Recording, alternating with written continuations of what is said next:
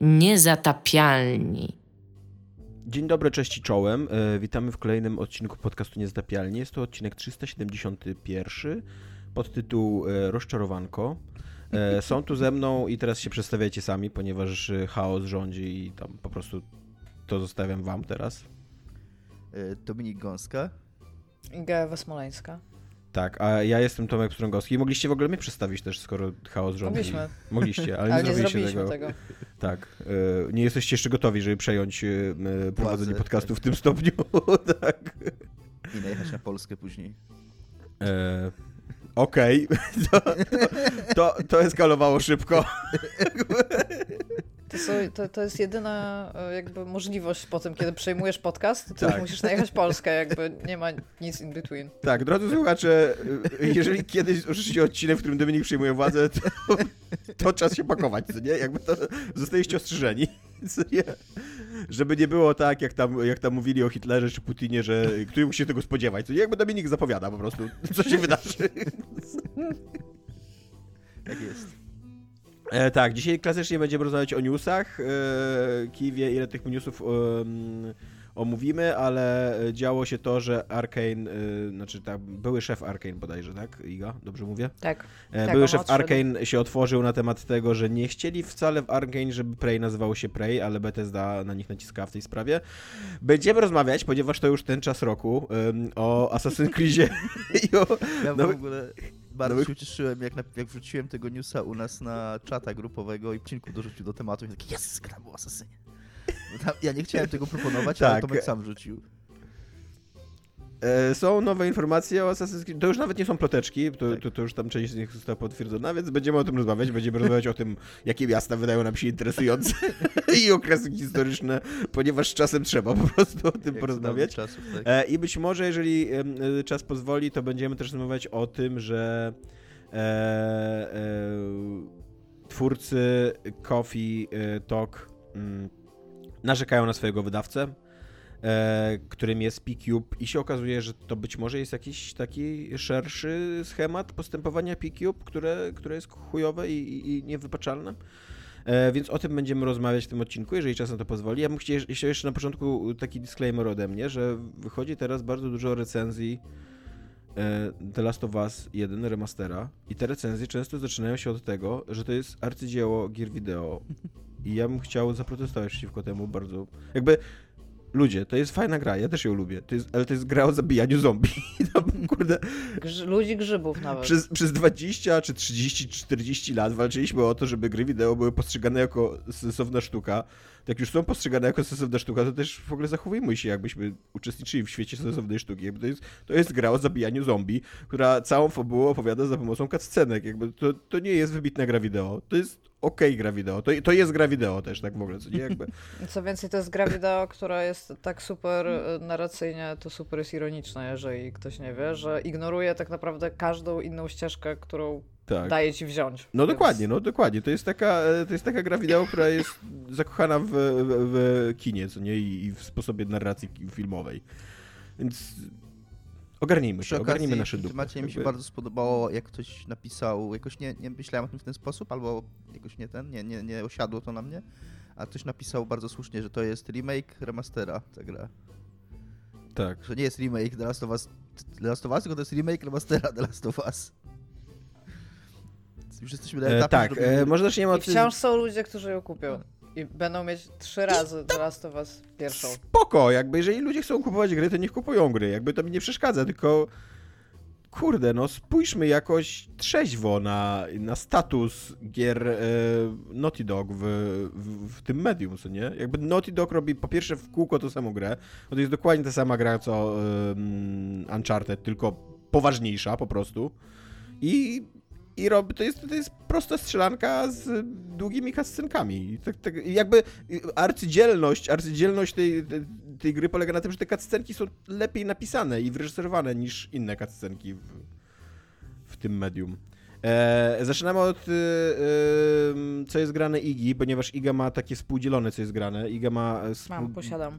Co, co, jest grane, które najpierw będzie współdzielić z Dominikiem, a później będzie współdzielić ze mną, więc e, dajesz Iga, go. A To może zacznę od tego współdzielonego tematu z Dominikiem najpierw, bo e, wydaje mi się, że jest, może być to ciekawe dla słuchaczy. Sam Barlow, którego to omawiamy gry, to jest zdanie po polsku. Sam Barlow, którego to gry omawiamy bardzo często no, w, w tym projekcie, który tutaj współtworzymy, e, czyli twórca e, Telling Lies, a wcześniej Herstory. Wydał kolejną on grę. Przy, przy, to jest kolejna okazji, gra w klikanie o Przy okazji jeszcze on wydał jeszcze jakąś jedną grę o terroryzmie chyba, która jest kompletnie zapomniana. Komórkową. Tak, tak, tak. Może. No ale. Terroryzmie czy szpiegowstwie czymś takim. O nim roz... Zaczęliśmy o nim rozmawiać w kontekście Herstory, więc jakby od tak, tak tego tak, też momentu jakby... Znaczy po, to było po Herstory, który... Przepraszam. A, no to w ogóle Tak, ona jakoś zupełnie bez, tak jakaś taka nie, niepamiętana jest zupełnie ta gra. Może słusznie, bo ja w ogóle uważam, że Herstory to był pinnacle jakby of his Nazywa się ona hashtag Wargames. O, no. Jakby Super nazwa. Uważam, że, każda, że każde dzieło kultury, którego tytuł zaczyna się od hashtag, można zapomnieć. Jakby to... Hashtag The Last of Us 1. Tak. Proszę.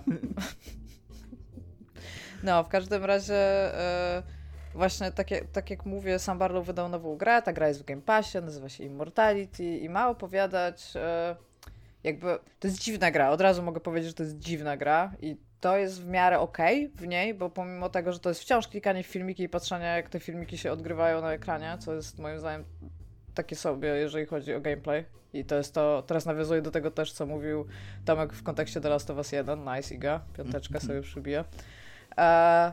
Jakbyście byli zainteresowani kuchnią tutaj realizacyjną podcastu, to Iga sobie naprawdę przybija piąteczkę. Przybijam sobie piąteczkę. To jest ważne czasami, żeby sobie... Podobno człowiek żyje dłużej, jeżeli trzy razy albo pięć, nie pamiętam już, piątkę przybije dziennie, więc W życiu czy ważne. dziennie? Dziennie. Jest to trudne też. Jest bardzo trudno prosić dorosłych ludzi, żeby ci przybijali piątki. więc spoko. E, no, w każdym razie sam Barlow wydał nową grę, właśnie Immortality. E, to jest gra, która mm, pokazuje jakby stawia takie pytanie na temat aktorki. Jakie to jest pytanie, jeszcze do końca nie wiem. Natomiast e, znaczy no, my tą to aktorkę jesteśmy... pytanie jest, co się z nią stało, bo ona zniknęła w pewnym momencie. Jakby zniknęła z y, afiszy, jakby przestało i przestała się pojawiać w filmach, przestało się o niej pisać, nie? Tak, ona i my mamy do dyspozycji takie trzy filmy, które są pocięte jakby i w których możemy obserwować poza tym jakieś wywiady, rzeczy jakby w trakcie, rzeczy kręcone w trakcie realizacji tych filmów, czyli próby, ale też jakieś imprezy po, po, po jakby dniu na planie filmowym. No i w związku z tym, że jesteśmy w stanie sobie oglądać te filmy jak u sama Barlowa, przewijać je w to, we w to, zatrzymywać, to jesteśmy też sobie w stanie klikać na rzeczy w każdej z, w każdym z poszczególnych kadrów. Czyli na przykład, jeżeli sobie zatrzymamy film i tam będzie lampa i klikniemy w lampę, to pokaże nam inny film, w którym również jest w jakimś kadrze lampa. I w ten sposób odkrywamy jakby historię tych trzech filmów oraz poszukujemy tej, w sensie informacji na temat tej aktorki głównej, e, w sensie głównej bohaterki tej gry. E, natomiast dosyć szybko bym powiedziała, czyli tak po godzinie, ewidentnie zaczyna być coś bardzo nie tak z tymi filmami. I to jest e, na tyle ciekawe, a wiem, że nasi słuchacze nienawidzą spoilerów, że nie powiem, co się z nimi dzieje. E, Dominik odczytał to jako taki trochę horrorowatą rzecz. Jakby zgadzam się z faktem, jest to takie tam dziwne, jakieś takie nawet trochę odrzucające, takie rzeczy, które tam się dzieją. I to jest takie, tak jak powiedział też Dominik, to jest takie bardzo linczowskie. Ja się z tym bardzo zgadzam. To jest bardzo linczowskie rzeczy, które tam się dzieją. Natomiast jakby to, co, bo to są moje pierwsze wrażenia, jeszcze tej gry nie przeszłam, to jest wciąż oglądanie filmów. To jest wciąż klikanie i oglądanie filmów. I jakby nie wiem, czy nie wiem, czy po Herstory chcę oglądać więcej filmów, is what, is my, what I'm saying. Bo Telling Lies było dużo gorszą grą od Herstory. Ta gra jest przynajmniej troszeczkę inna, ale to jest wciąż oglądanie filmów. I jakby ja nie wiem, czy ja chcę oglądać więcej filmów, jak gram w gry. Nie wiem, Dominik, czy się zgodzisz, Ej. ale były momenty, że byłam strasznie wynudzona. Mnie trochę głównie obchodzą te filmy, tak to be honest. Yy, znaczy, ja powiem tak, yy, zgadzam się, że w tej, znaczy, po pierwsze chciałbym zauważyć, bo oczywiście na grupie się już pojawiły nasze takie pytania, czy to jest gra, czy nie jest gra. Chciałbym powiedzieć, że jestem osobiście straszliwie zmęczony tą dyskusją na temat, co jest grą, co nie jest grą i uważam, że ona powinna zostać zamknięta w skrzyni, zakluczona i ten. Ale rozumiem twój, jakby ty te, tego nie mówisz. Ty mówisz, że to, to, ty jesteś znudzona tego rodzaju rozgrywką, nie? Więc jasne, to jest kolejna gra tak. o oglądaniu filmów. Ja jestem trochę mniej tym znudzony, myślę dlatego, że bardzo cenię w tej grze, jak ona jest jednak inna od wszystkiego i, i jak to jest niepodobne do czegokolwiek. Natomiast jeżeli ja mam, ja też mam bardzo pierwsze wrażenia, ja tam doszedłem mniej więcej do tego momentu, co Iga mówi, że jest po godzinie, więc jakąś godzinę może grałem. I ja jestem mniej horrorowy niż Iga. Ja się autentycznie przestraszyłem tego momentu. do, do, tego stopnia. Znaczy, nie, nie tak przestraszyłem, a, bo to nie jest jumpscare, to nie jest tego rodzaju horror. To jest taki bardziej, jeżeli ja bym to nazwał horrorem, a wiem o horrorach dużo mniej niż Iga, to to jest taki bardziej, takie, takie wiesz, takie coś wchodzącego pod skórę, takie, że ta, pojawia się pewna, pewien obraz na przykład, pewna, pewne coś się dzieje na tym filmie i to jest coś, coś, takiego, co mi bardzo długo nie mogło wyjść z głowy, że jak tam się kładłem w łóżku, to mi tak wracało do mnie ta, ta scenka i miałem takie, że kurde, no creepy, no. Ja nie wiem, czy, nie wiem, czy chcę więcej tego, nie? Szczególnie, że to jest bardzo ładnie sprzedane, bo to jest sprzedane tak, że ty to, tam się zaczyna coś dziać i ty to odkrywasz tak trochę samemu, tak trochę wydaje ci się, że przypadkiem, wydaje tak. ci się, że coś się psuje w tej grze i nagle się dzieją rzeczy, nie? Więc to jest super. Co mi się trochę mniej podoba i jeszcze z mojego punktu widzenia z kolei, to jest dużo mniej przygodówki w tej grze. To znaczy w Her Story, w Telling Lies, przez to, że tam wpisywałeś te słowa, to miałeś trochę wrażenie takiego detektywistycznego, takiego, takiego kombinowania tam. Wiecie, jakim słowem mogę gdzieś dojść. Tutaj, jak klikasz po tych obiektach, to jest dosyć przypadkowe, jak one ci przynoszą do filmów. Szczególnie, że dosyć szybko orientujesz się. To jest, to jest nawet, bo nie powiedziałam, że dosyć tak. przypadkowe. To jest, to jest to przypadkowe, przypadkowe, bo dosyć szybko orientujesz się, że jeżeli powiedzmy masz pierwszy fragment, nie, i na nim jest lampa, i klikniesz w tą lampę, i on ci przyniesie do innego filmiku z lampą, to jeżeli wrócisz do tego, gdzie byłeś przed chwilą, i znowu klikniesz w tą samą lampę, to on ci przyniesie do, in... to cię do do innego filmiku z lampą. Mhm. Więc tak naprawdę skoczysz trochę tak y, tak naprawdę on równie dobrze mógłbyś te filmiki losowo oglądać, na dobrą sprawę. Może tam później się pojawią jakieś takie elementy, że będziesz musiał coś zauważyć szczególnego, ale póki co to jest wrażenie, że całe to klikanie po obiektach to jest taka trochę wymówka, że tak naprawdę równie dobrze on by ci mógł po prostu kolejne filmiki puszczać w losowej kolejności, nie? Więc to jest coś, mhm. co, to jest coś, co mi, mi trochę brakuje. Mm, takiego właśnie kombinowania. Ale poza tym jestem jestem zaintrygowany, jak uporam się ze swoim strachem przed tym, co tam dalej. Znaczy, tak jak powiedziałam na samym początku, to jest gra dziwna, rzeczywiście jest inna niż wszystkie, więc może o tyle jest ciekawa jakby, ale no... Jeżeli ktoś z Was będzie grał, to to jest dokładnie tak, jak Dominik mówi. Nastawcie się na oglądanie tak. bardzo wielu urywków losowych filmów. A, i zgadzam się też. I jakby to jest fajnie zrobione, w sensie jesteś w stanie uwierzyć, że taki film mógłby powstać. Tam jest taki kostiumowy na przykład film, który, w którym ona gra jako aktorka. I jakby te sceny są zrobione tak dosyć wiarygodnie, wszystko co tam się dzieje, że tam, że centralnie jakby chciałbyś na przykład zobaczyć taki film w całości i tam być może taki film mógłby istnieć, więc to jest w porządku, te production values tam są bardzo okej, okay, nie? Ale to jest wciąż oglądanie filmów. Tak, i też i Tylko też tak chciałam powiedzieć, żebyś na to nastawić. Też się zgadzam z Igą, że o ile, że jednak i Her Story i Telling Lies, ja trochę, w ogóle ja trochę, trochę po czasie trochę cieplej myślę o Telling Lies. Znaczy, wciąż się zgadzam, że to była kiepska gra, głównie z uwagi na to, że mhm. tam nie było przycisku. Jed... Bo, e, Immortality zrobi, robi znowu to samo, co robiło Telling Lies, czyli jak znajdujesz nowy film, to puszcza ci go nie od początku. Ale dzięki Bogu ktoś powiedział Samowi Barlowowi, żeby dodał tam przycisk po prostu, który ci przywija do początku. I więc tutaj to jest. Może, mm -hmm. może nacisnąć jeden przycisk, który ci przywinie do początku ten, ten fragment. E, I, i, i Telling Lies i Her Story miał jakąś intrygę. Tam dosyć szybko się pojawiały zalążki tajemnicy i ty oglądając te filmy miałeś wrażenie, że każdy z nich coś ci dodaje, albo cię przynajmniej naprowadza na jakieś nowe wskazówki. A tu jest tak jak Iga mówi, tu bardzo często oglądasz 5-6 minut ze środka jakiegoś fikcyjnego filmu i to jest wszystko, co tam jest. Więc mm. jakby trzeba być przygotowanym na to i, i że, że po prostu, wiesz, oglądasz pół godziny, tam 5 minut fikcyjnego thrillera kryminalnego z lat 70. Nie? Tak. I to i... I tam spoko, tak. ale czy chcę oglądać 6 minut losowego tam thrillera detektywistycznego z lat 70. Tak. Pewnie nie, gram w grę, jakby, nie? Więc no zobaczę, jest, to co się tam zaczyna dziać jest na tyle intrygujące, że chcę zobaczyć tak, jakby tak. dokąd to może doprowadzić, ale no zobaczymy. Tomaszu, powinieneśmy się zagrać. Tak Wydaje mi się, że ty jako z naszej trójki to ty najbardziej byś był w stanie docenić Też tę tak grę. Myślę. Też tak myślę, że to jest gra dla Tomka. Dlaczego? No, Tomek, jest po pierwsze o sztuce filmowej, tak w sensie bardzo mocno wchodząca w aspekt kinematografii, takiej jakby formy, ale i treści w sumie. E, plus wydaje mi się, że ona będzie działać tak na kilku planach i ty będziesz potrzebował, ty będziesz nam potrzebny, żeby to dobrze zinterpretować, więc musisz pograć, bo inaczej nie skumamy. wysłannikiem. Wysyłamy. ale tak. musiałbym, musiałbym Game Passa, kurde, załatwić sobie. Bo wbrew temu, co mówi Dominik, te gry nie są za darmo. A Game Pass nie jest za jakieś tam 4 zł albo coś, jak się bierze nie tam? Nie wiem, czy jest teraz jakaś promka znowu aktywna dla powracających. No ale no sorry, musisz. Określiliśmy cię jako naszego tak. reprezentanta. Słannik to strefy tak, wojenne. Dobra, tymczasem Iga, która nienawidzi kinematografii, oglądała też serial. Yy, kinematogra- bardzo tak, kinematograficzny, bardzo kinowy w ogóle serial. Bardzo, bardzo kinowy serial. E, moi, e, w sensie, ja wczoraj, może to słychać po moim głosie, wczoraj byłam na weselu, w, w związku z czym do nas przyjechali nasi przyjaciele, których e, nocowaliśmy. I jakby jedna, jed, jeden z tych przyjaciół, a właściwie jedna przyjaciółka, jest z, z zamiłowania jakby tolkienistką, wygrywała tam szeregi olimpiad w związku z tym Czy jest radykalną tolkienistką? Bo ja mam trochę dosyć tych radykalnych tolkienistów internetu. Nie, nie wiem, co to znaczy. W sensie y, jest w stanie wy, wypunktować ci dosłownie wszystkie niezgodności pomiędzy książką a innym jakimś dziełem, który bazuje na książce, ale czy jest o to zła i bije ludzi? Nie. Aha, to dobrze, to nie jest radykalną tolkienistką. nie, ale jakby ewidentnie she knows her shit, że tak powiem.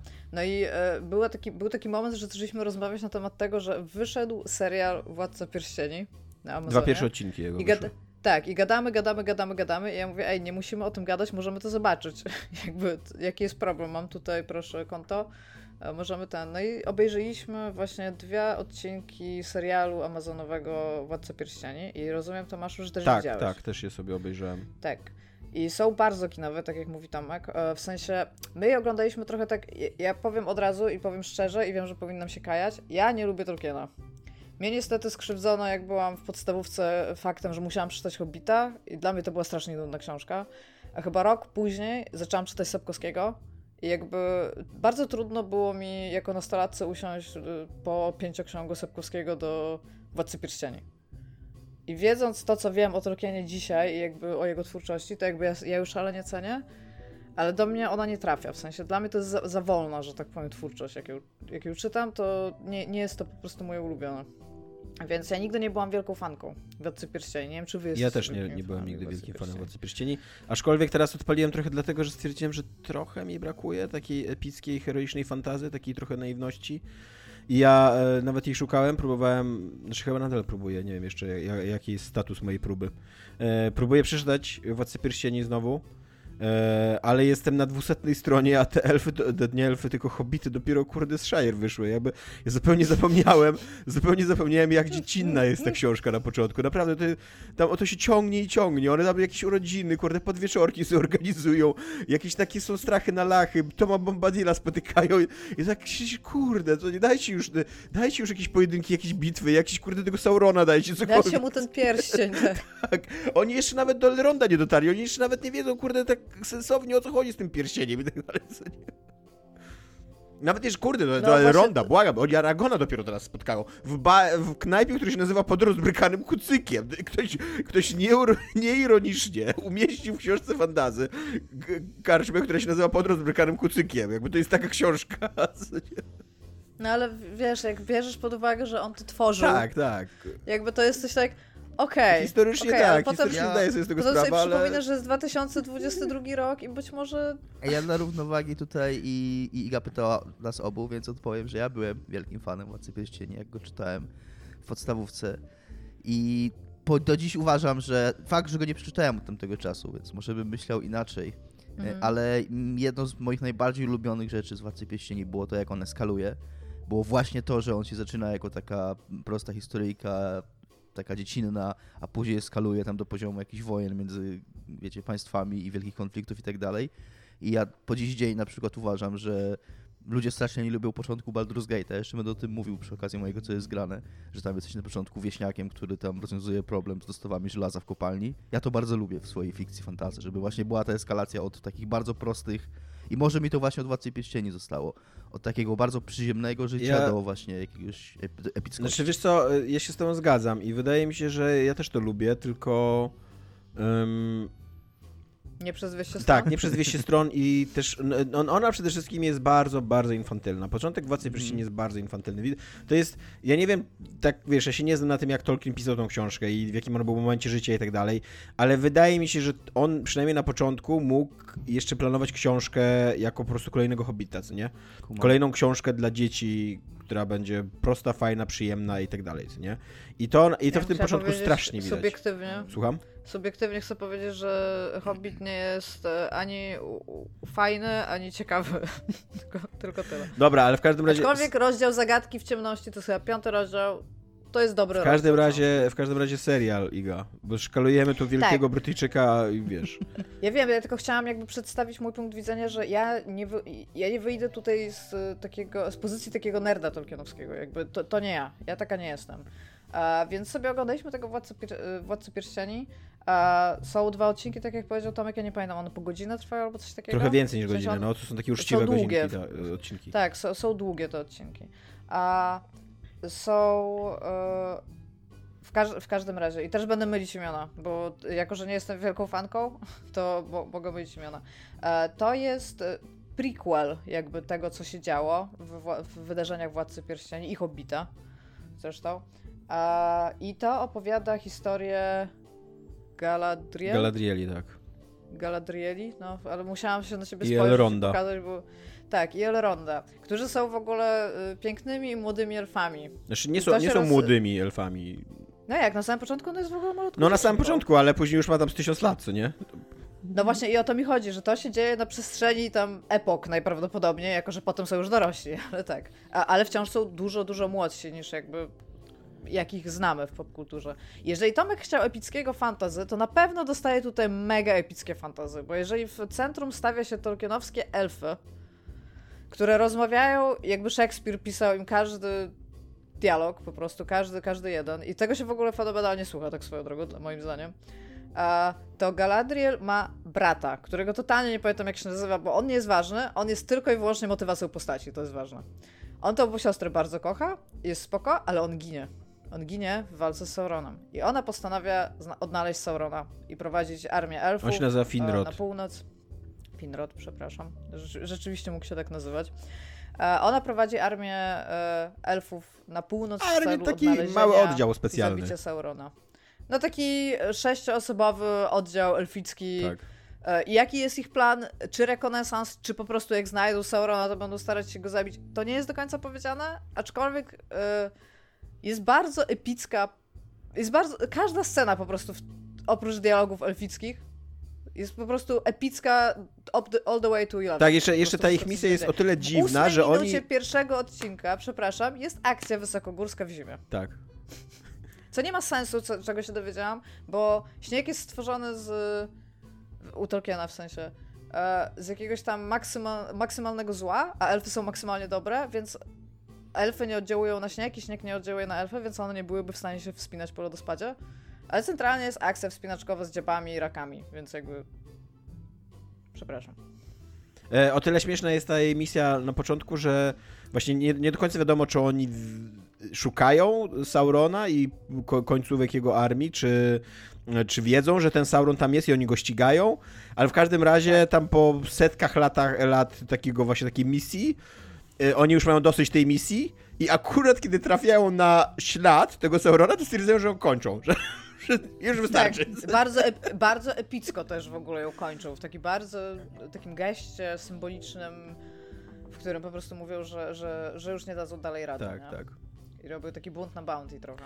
E, w każdym razie y, jakby są, są tylko dwa pierwsze odcinki, a jest jest dosyć dużo jakby świata pokazanego, bo widzimy tam i krasnoludy, i ludzi, i czarne elfy nawet, więc od razu przestrzegam. Trigger warning, jeżeli macie problem z faktem, że ludzie mają różne kolory skóry, to być może nie powinniście oglądać tego serialu. Ale jest dosyć, jest dosyć duży wycinek świata pokazany, e, świata, który będzie trawiła zaraza. Jakby domniemam w późniejszym. No tak, no coś tam się knuje Sauron, co nie? Jakby. Tak.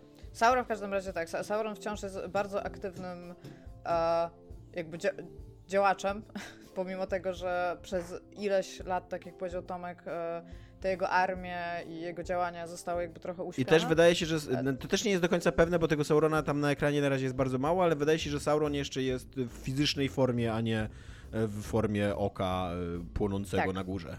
Jest nawet pokazane tak. raz, że, że, że, sobie stoi jakoś rzemeczek.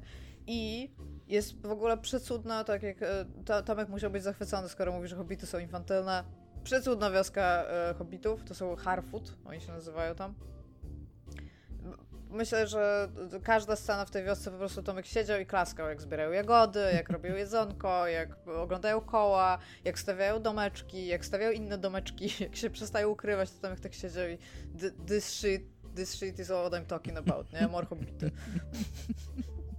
To nie są hobbity, to są jakieś, Ale... jakieś przodkowie no, hobbitów. No harfuty to, to są, jest, jest, tak, jest tak. przodkowie hobbitów, tak.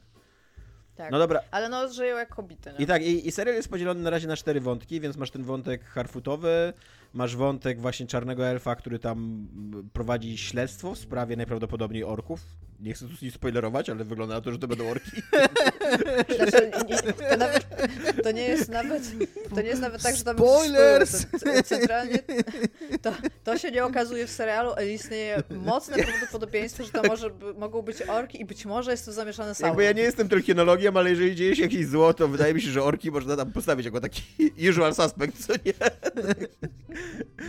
Um, i, I są dwa wątki moim zdaniem najciekawsze, czyli wątek, właśnie wątek Galadrieli, która mm, no najpierw ściga... Wyobraź sobie takie, takie okazanie policyjne, w mocy pierścienem stoi hobbit, elf, człowiek i ork, nie? I tam... Tak, prof... Racial profiling taki. znowu, znowu orki, wszystkie mówię orki.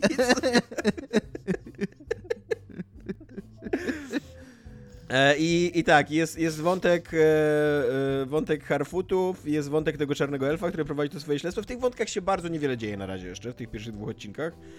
No jak, chodzą na jagody. No, tak, no chodzą na jagody, a, a, czarny elf wszedł do tego, do tunelu.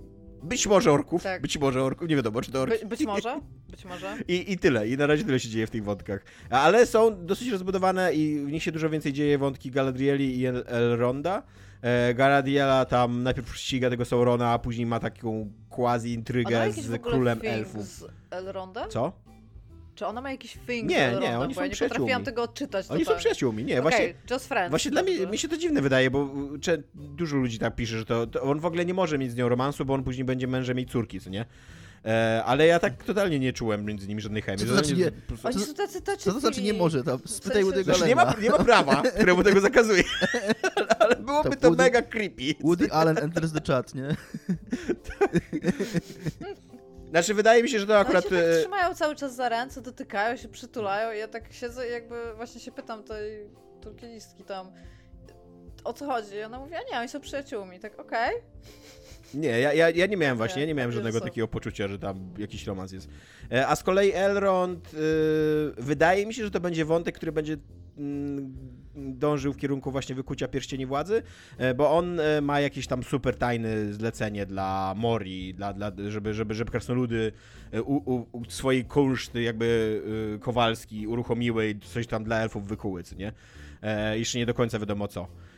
I ja powiem, że ja się na razie dobrze bawię. Jakby nie, nie uważam, że to jest jakiś genialny serial, yy, ale jest przyjemny. Ale jest bardzo fajnie, tak, bardzo fajnie się go Tak, ogląda. jest, jest przyjemny. Tego, że wiesz, że to jest długie, to bardzo szybko to Ma bardzo taki tolkienowski vibe, bo właśnie on jest bardzo kinowo nakręcony. Jest mnóstwo szerokich kadrów, takie widoczki z lotu ptaka, pokazujące te krainy, jakieś tam zwyczaje ich. Jest taka kolorystyka bardzo jacksonowska. W ogóle widać, że, że twórcy, twórcy wiedzą, że fani się spodziewają jakby ciągu dalszego filmów Jacksona, Petera Jacksona, nie? Więc bardzo mi się wydaje, że naśladują właśnie i kolorystykę, i ujęcia, i Howard Shore robił muzykę, która tam bombastycznie napierdala w tle cały czas. jakby Howard Shore się e, nie, nie, bawi się w, w półśrodki, jeżeli o to chodzi, co nie? E, więc, więc e, i, i, to jak na przykład wygląda Moria, jak wyglądają miasta elfickie, no to, to, to, to robi zajebiste wrażenie, naprawdę. To wygląda tak bardzo właśnie high fantasy. E, i, e, i, jest tak właśnie takie gadanie Szekspirem, są jakieś takie absolutnie najwyższe stawki możliwe, co nie, że tam wszyscy kurde o, mhm. o przetrwanie cywilizacji i o, z największym złem się mierzą i tak dalej. E, I no, to jest naiwne i, i pewnie jest to jakieś takie właśnie też infantylne i tak dalej, ale no taki jest Tolkien. Jakby ja, odpalając tak, to, tego się tak. spodziewałem i to dostałem, co nie? Mi się też podoba, jest wiele takich scen, gdzie jest pokazane, że Galadriela... La, tak. Tak, odmieniamy to. E, bardzo chce coś robić z liną na morzu, ale... Tak. Trochę, trochę nie ogarnia co, ale jakby tam, tam aktorka mówi, co mam robić na, tej, na, tym, na tym morzu, tam udawaj, że jesteś zajęty. Tak, okay. tak, dokładnie. Jest, jest kilka takich, takich momentów realizacyjnych, że ja, ja w ogóle też jestem pod wielkim wrażeniem, jak twórcy tego serialu sobie wyobrażają ocean, jakby Ocean dla nich to jest taka, taka powierzchnia płaskiej wody, która się ciągnie w nieskończoność. Taka pustynia wody trochę, co nie? Jakby mhm. zero fal, zero wiatru, zero niczego. jest, tylko, jest tylko woda i jakieś rzeczy, które tam unoszą się na tej wodzie i właśnie jak jesteś, jak jesteś na jakiejś takiej rzeczy, to musisz ciągnąć za linę. Nie wiadomo po co. tak, musisz. Nie wiadomo co to daje, Czy ta ale... lina jest do czegoś przyczepiona? Tak? Po co jest tam przyczepiona? Nie wiem, może zrób jakiś węzły na nim albo coś. Jakby rób coś z tą liną, okej. No ale to, to, to już jest takie czepianie się, co nie? Absolutnie jakby to e, nie psuło nie, mi zabawa, ja, nic ja takiego. Rozumiem, Podejrzewam, że w każdym tak, tak serialu tak, są takie tak. sceny. Że to jest w ogóle takie też e, potrzebne kompozycyjnie, żeby ona trzymała tą linę, ale po prostu jak się na to zwrócisz już raz tak. uwagę, to potem to się robi coraz głupsze, bo ona na przykład przerywa dialog po to, żeby coś zacząć robić znowu z tą liną i tak siedzisz i what, the fuck is happening, nie? To... Tak, też na to zwróciłem no, uwagę. Tak. No właśnie, ale widzisz, też na to zwróciłeś uwagę, bo to jest głupie, bo to jest na pierwszym planie też w ogóle. Ja chciałem tak. tylko jeszcze powiedzieć, e... This Justin, znaczy nie Justin, bo po prostu wcześniej mi Patryk o tym pisał, ale sobie przypomniałem teraz. Patryk Watch. Nie wiem, czy PPP, PPP jest do Kowala zarezerwowane. Za nie wiem, jaki będzie dźwięk na Patryk Watch. Nie, nie, dobrze. Dobrze, pa, pa, pa, pa, pa, pa, Patryk Watch. Że drugi odcinek pisała scenarzystka Breaking Bad i Better Call Saul. Okay. Nie zauważyłam żadnej różnicy pomiędzy tym, jak te odcinki się Ja, ja mocny, tak ja mocny vibe Breaking Bad w drugim, w drugim odcinku jakby czuję, co nie? Jakby Elrondowi już odpierdala powoli, co nie? Ja, w momencie, kiedy on zacznie rozpuszczać ciała kwasem, ja, się, ja w ogóle nie będę zdziwiony.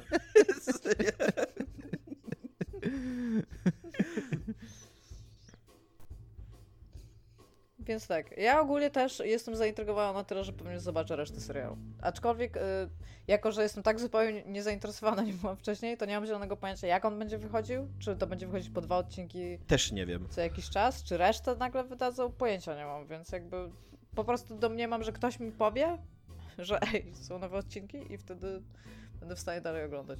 Ale tak, ja polecam, ja się dobrze wypowiadam. Tak. Pomimo tego, że mówię, że nie lubię w ogóle Władcy Pierścieni, to bardzo, bardzo okej. Okay. Ja też, ja, ja, się trochę niespodziewanie to już bawiłem, bo, bo też jakby niczego się nie spodziewałem od tego, co nie?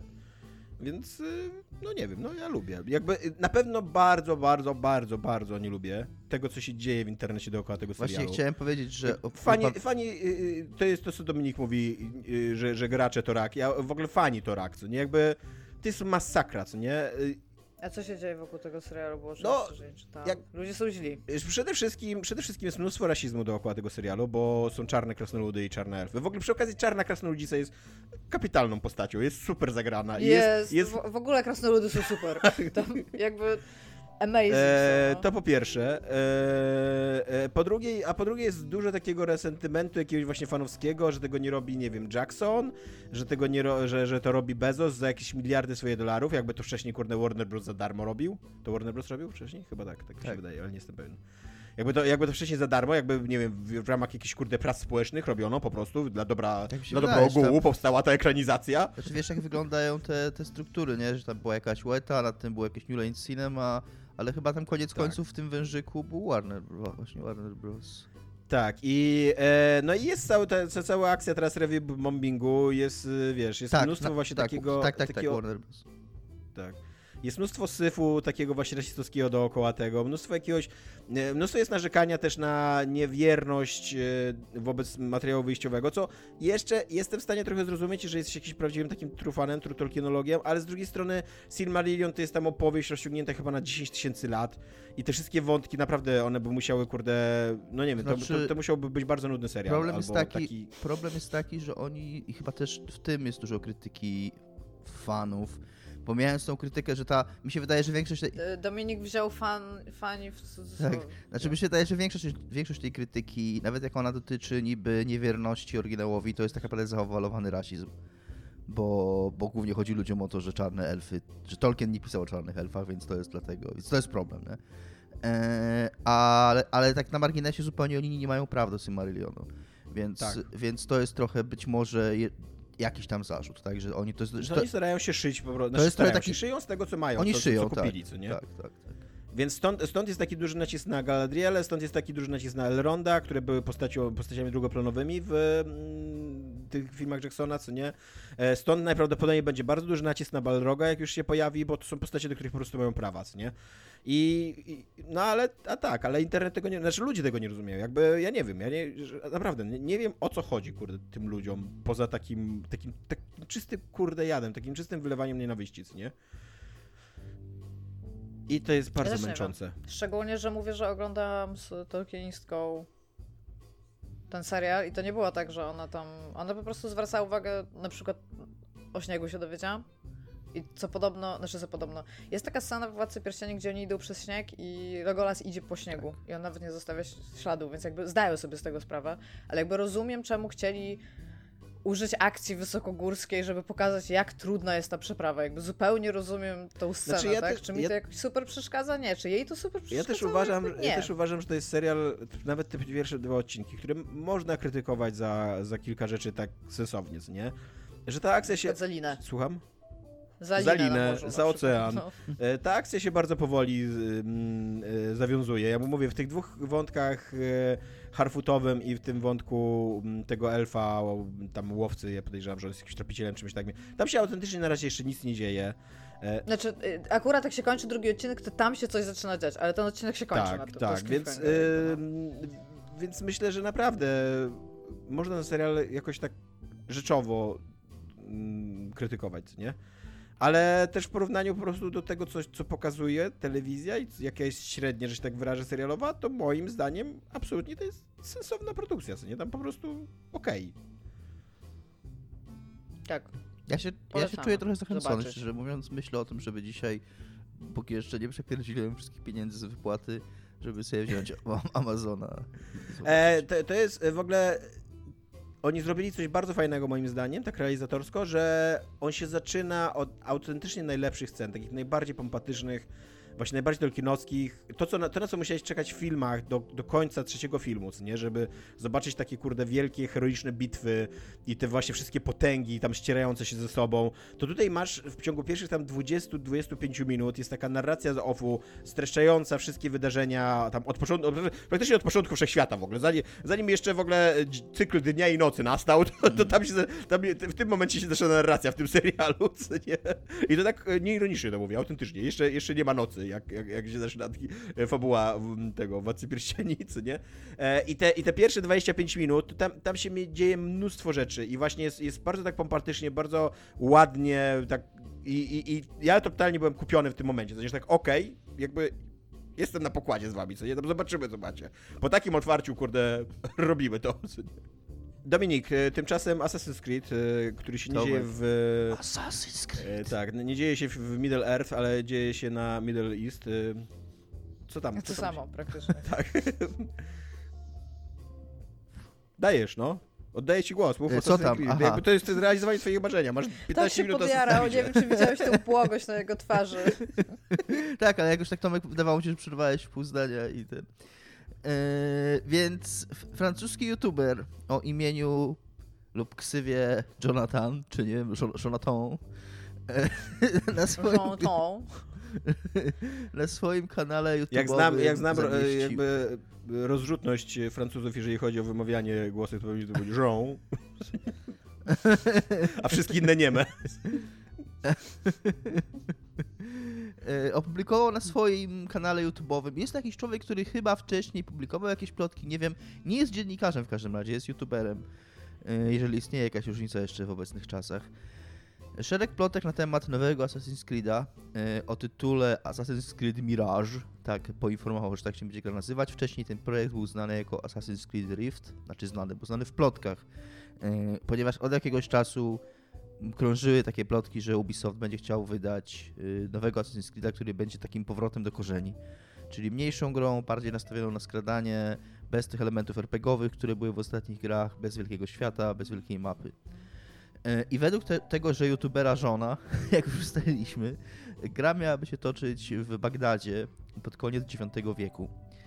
E, jej protagonistą miały być Basim, znany z Assassin's Creed Valhalla. I ja nie wiem, czy ja mogę spoilerować, spoilerować Assassin's Creed Valhalla teraz i czy to w ogóle będzie wielki spoiler dla kogoś, kto, kto gra bądź nie gra w tej gry. Załóżmy, że nie. To jest ten e, typ, co ma, miał tą koszulkę w wilki? Chyba tak, nie wiem. Okay. W każdym razie Basim jest, uwaga, uwaga, bo to ten artykuł na, e, na Poligonie, który Tomek podesłał, bardzo ładnie to pisze, że w zawiłym kanonie science fiction tej gry Basim jest tak naprawdę ludzką reinkarnacją yy, boga Loki, który tak naprawdę jest y, starożytnym i jest przedstawicielem starożytnej i zaawansowanej rasy prekursorów, tych ludzi, którzy byli... Humanoidów. tak, tak. Więc y, ja nie wiem, czy to jest spoiler, bo to jest coś, co w ogóle ciężko zrozumieć, jak, się, to czyta. Ale to jest coś, co się dzieje w tej Tych pierwszych ludzi, tak? Którzy e, przybyli z gwiazd, żeby tak, rozpocząć tą cywilizację, tak? Bo tam jest, tak? Tak, bo to jest, tam jest cały wątek w Valhalla taki, że ci, mm, te bóstwa wszystkie z Panteonu, mm, Y, tych, tych nordyckich wierzeń, że to właśnie byli ci prekursorzy tak naprawdę. E, no i Loki to jest właśnie Basim i Basim jest jednym z bohaterów Assassin's Creed Valhalla. I początkowo ta gra miała być podobno DLC do Valhalla. Ostatecznie skończyło się, że będzie, że będzie osobnym wydaniem. E, I tenże Jean pisał jeszcze, że, no tak jak mówię, że ma być mniej elementów RPG, nie, bez wyborów dialogowych, bez levelowania, bez wyboru płci postaci, bo to będzie konkretnie tenże Basim, że znowu będzie e, ten wzrok orła powróci, którego nie było wcześniej w wcześniejszych grach e, i że będzie kilka miast, mm, które e, jakby nie będzie otwartego świata takiego jak w Valhalla czy Odyssey, tylko będzie kilka miast, pomiędzy którymi będzie trochę terenu tam do przejechania, tak jak właśnie w pierwszym Assassin's Creedzie na przykład. I, I że... Będzie skradanką ta gra. I że będzie, i że będzie po prostu przede wszystkim skradanką, że będzie nastawiona na ten skradankowy gameplay. E, I te plotki sobie wisiały chwilę. E, dosyć szybko potwierdził je Jason Schreier, e, który stwierdził, że według jego źródeł tak, ta gra powstaje i tak w ogólnych tych podpunktach, co, co napisał Jean, czy powiedział, jest, się zgadza wszystko. Głównie mm, Schreier zdementował, jeżeli chodzi o różnicę, to zdementował to, że będzie kilka miast. Że według wiedzy Schreiera będzie to jedno miasto. Tylko czyli Bagdad. zapewne tak. Bagdad. Tak, tak. Y, I znowu, i bardzo szybko też, nie wiem tam, jaki, jak ten timeline wyglądał, ale Ubisoft potwierdził. Wrzucił na Twittera, że faktycznie Assassin's Creed Mirage, wrzucił screenshota z tym Basimem skaczącym mm, w takim wschodnio blisko wschodniej lokacji. Wyglądało to swoją drogą bardzo jak Prince of Persia. Prince of Persia. E, i, i, i, i, I że więcej dowiemy się 16 września, chyba 16. Nie, cie, no w przyszłym tygodniu, pod koniec przyszłego tygodnia w każdym razie. Jeszcze odpryskiem, jakoś... odpryskiem tych plotek i newsów jest to, że przygotowują y, remaster jedynki, tak? Tak, tak, że, na, że z wykorzystaniem tych asetów y, w dużej części będzie jakby remaster jedynki, który ma być z kolei DLC do, do tej nowej gry. Co swoją drogą, jak ja czytałem... To jest bardzo dziwne, tak jak o tym myślę, że jak wydają ja czy... remaster jedynki jako DLC do nowej części. Do 17, co nie? To nie jest y, coś, to nie jest coś bez precedensu, bo y, to, czy to nie było tak, że remaster Assassin's Creed 3 na Switcha był dodatkiem do jakiejś innej gry? Nie wiem, nie wiedziałam, że jest remake Assassina 3 na Switcha. Remaster, Jakby, jest remaster. E, Wydaje mi się... Od kiedy zerwałem swoje stosunki z Assassinami właśnie przez trójkę, to e, nie zamierzam nic, nic Właśnie, Tomek, może powinieneś pograć Tam w był jakiś taki... A nie, przepraszam. Przepraszam, to było tak, że chyba remaster Assassin's Creed Liberty był dodawany jako dodatek, jako DLC do E, Assassin's Creed, do tego remastera Assassin's Creed Na pewno remaster Call of Duty Modern Warfare tego starego był tak. Y, dodawany też jako DLC do, znaczy nie DLC, tylko jako podarek do, do, do któregoś z nowych tych Call of Duty. Podarek. No to pamiętam, tak. Ja swoją drogą, Iga powiedziała, że to dziwne, jak ja czytałem jak tylko były już tylko wypisane te plotki z tego, z tego, od tego youtubera, to ten podpunkt właśnie o tym, że powstaje remake DLC na tych asetach jako DLC do tej nowej gry, to to był taki moment, kiedy stwierdziłem, okej, okay, to brzmi totalnie jak Ubisoft, jakby to jest coś, to jest coś co no, Ubisoft... Ja, ja, ja wiem, że to robi, ja wiem, że to zrobią, jak mówię po prostu, że to jest bardzo weird. Jakby... Tak, jest to bardzo weird, ale jest to bardzo Molestowanie ludzi też jest bardzo Ubisoft też jest weird, i też nie powinni jakby... tego robić, jakby, nie? Więc to jest takie Ubisoft Weird, no. Taki termin sobie przyjmijmy. Ciekawe, czy ten remaster, I... ciekawe, czy ten remaster będzie w jakiś sposób y, naruszał strukturę samej gry, bo y, Assassin's Creed 1, nie wiem, czy jeszcze pamiętacie, nasi drodzy słuchacze, bo słucha nas sama młodzież, z tego, co badania wykazują. E, ten Assassin's Creed 1, on miał bardzo konkretną, największą wadę, wytykaną chyba we wszystkich w ogóle tekstach i, i opiniach na temat tej gry, że miał bardzo powtarzalną strukturę misji. Tam były cztery rodzaje zadań pobocznych i żeby dojść do zabójstwa kolejnego tam kluczowego gracza, znaczy mm, y, NPC w fabule, trzeba było po prostu wykonać cztery identyczne zadania poboczne. I wtedy dopiero odpalała się jakaś tam ciekawsza rozgrywka, właśnie już tak ściśle fabularna, reżyserowana, nie? I ciekawe, czy oni jakoś, w jakiś sposób od tego odejdą, bo ym, no dziwne by było, znaczy no nie wiem, czy dziwne, jeżeli chcą taki remaster wierny, to może nie dziwne, ale znaczy, dziwne by było wydawanie dzisiaj tak skonstruowanej mówią, gry. Przepraszam, tam jest powiedziane wprost, że to będzie remake, czyli zrobiona na, mhm. na, setach do, do Mirage od nowa gra. Jakby remake wydaje mi się, daje się sugerować, że że się zmienia coś, jakby, że po to się remake'uje, żeby coś zmienić. No, Chociaż wiesz, może The Last of Us, tutaj, więc... Last of Us y, no właśnie, Nie, nie, nie, jest, nie jest zmienione, jakby poza tym, no właśnie, że trochę jest mówię, SI lepsze, co nie, I, no to jednak wszystkie te sceny i, i, i... Dlatego uważam, że Naughty Dog kłamie ludziom, że właśnie dla mnie... Naughty Dog jest okropną firmą. Czy możemy już to ustalić? Czy możemy w jakiś sposób zgodzić się, że zrobili gry i te gry są na rynku i można je kupić? Jakby okej. Okay. Można ich kupić? E... Naughty Dog? Nie, nie bardzo można ich kupić. Oni są kupieni nie przez wiem, Sony. Pewnie, pewnie można. Tak. nie wiem. Są ale że te gry można Sony, kupić. No. I to jest kropka. To jest wszystko na temat Naughty Doga. Jakby oni, oni nie są fenomenalnie dobrą firmą. Tam się nie pracuje za dobrze, oni nie dbają o pracownika i robią kurde filmy, które, znaczy gry, które są filmami, jakby Albo robią filmy, które są grami. To jakby, wcale to by nie była radykalna opinia, że tak, oni robią filmy, które są grami. Jesus fucking Christ, jakby czy możemy przejść... Zostawmy Naughty Dog, Assassin's Creed Baghdad, how uh, hyped we are. Eee, Zero. Ja nie, wiem, nie wiem, czy jestem hyped, jakby właśnie, czy, czy, czy wyrażenie hyped, y, czy w ogóle wyrażenie na przykład zainteresowany albo posiadający emocje, uczucia y, jest tutaj, jest tu na tak. miejscu, ale jako, że musiałem mieć jakieś przemyślenia, y, ponieważ y, Dominik jest wielkim fanem Assassinów i wiedziałem, że będziemy rozmawiać na ten temat, to muszę powiedzieć, że trochę jestem tym zainteresowany, bo e, zdecydowanie bardziej wolałem, tak mi się przynajmniej wydaje, bo w ten nowy Assassin nie grałem, ale przecież zdecydowanie bardziej mnie pociągała ta stara formuła Assassinów, która mi się wydaje dużo mniej e, angażująca i czasochłonna, że po prostu sobie jesteś asasinem i asasinujesz sobie bez tam RPGowania i e, levelowania i tak dalej, i tak dalej. E, a do tego Bagdad w IX wieku naszej ery, to jest sam początek tam i mm, dominacji islamu w tamtych regionach i tak dalej. To jest ciekawa miejscówka, co nie? Jakby to, to, to jest historycznie interesujące miejsce do odwiedzenia. Na pewno z mojej perspektywy dużo bardziej interesujące niż, e, niż to, co robi na przykład mm, Valhalla.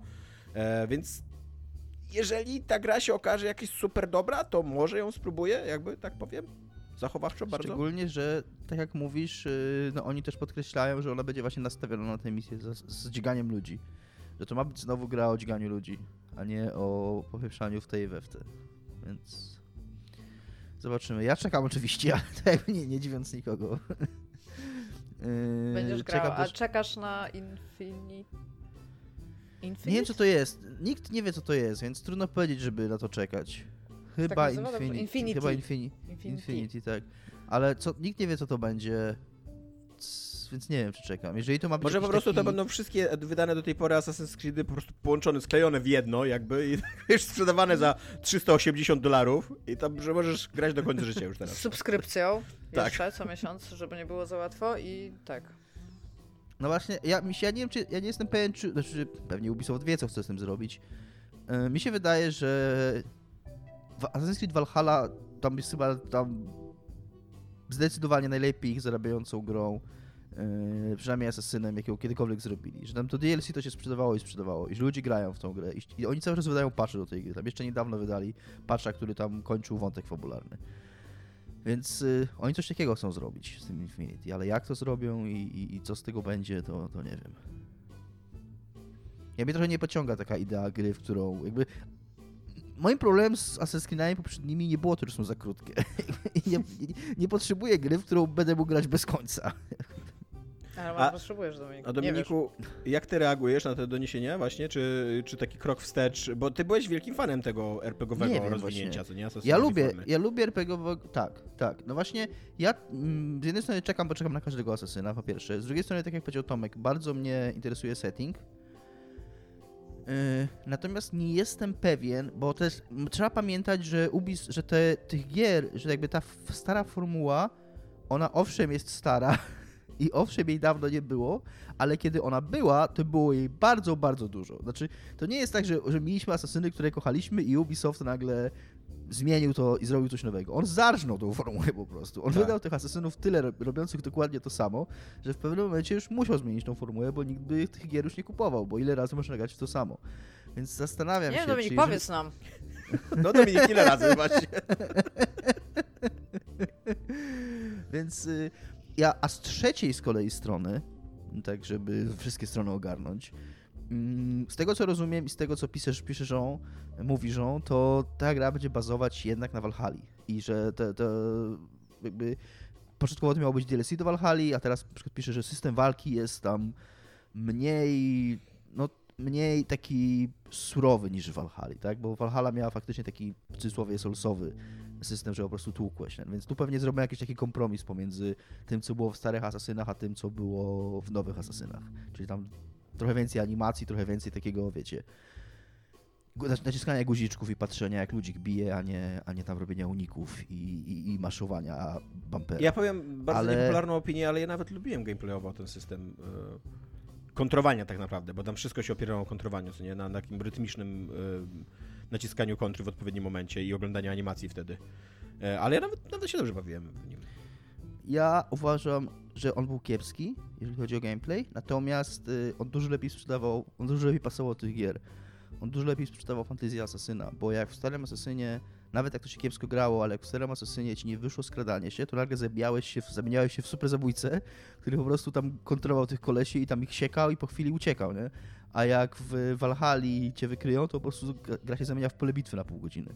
I popierdzielasz po lokacji i po prostu chlastasz. I jakby nie ma tego, tego szczególnie w pierwszym Assassinie, pamiętam, że miałem takie motywy, że tam te, te, te serie tych zabójstw to można było tak tam łączyć ze sobą, że tam jak się sześciu typów zaatakowało, to ciach, ciach, ciach, ciach, ciach, ciach, ciach, i tam nie żyli, nie? I, i biegłeś dalej, skradałeś się. Może to, była, Valhalla, może to była siła właśnie tej, tych, tych starych asasinów, że, że dobrze sprzedawały idee asasinów, nie?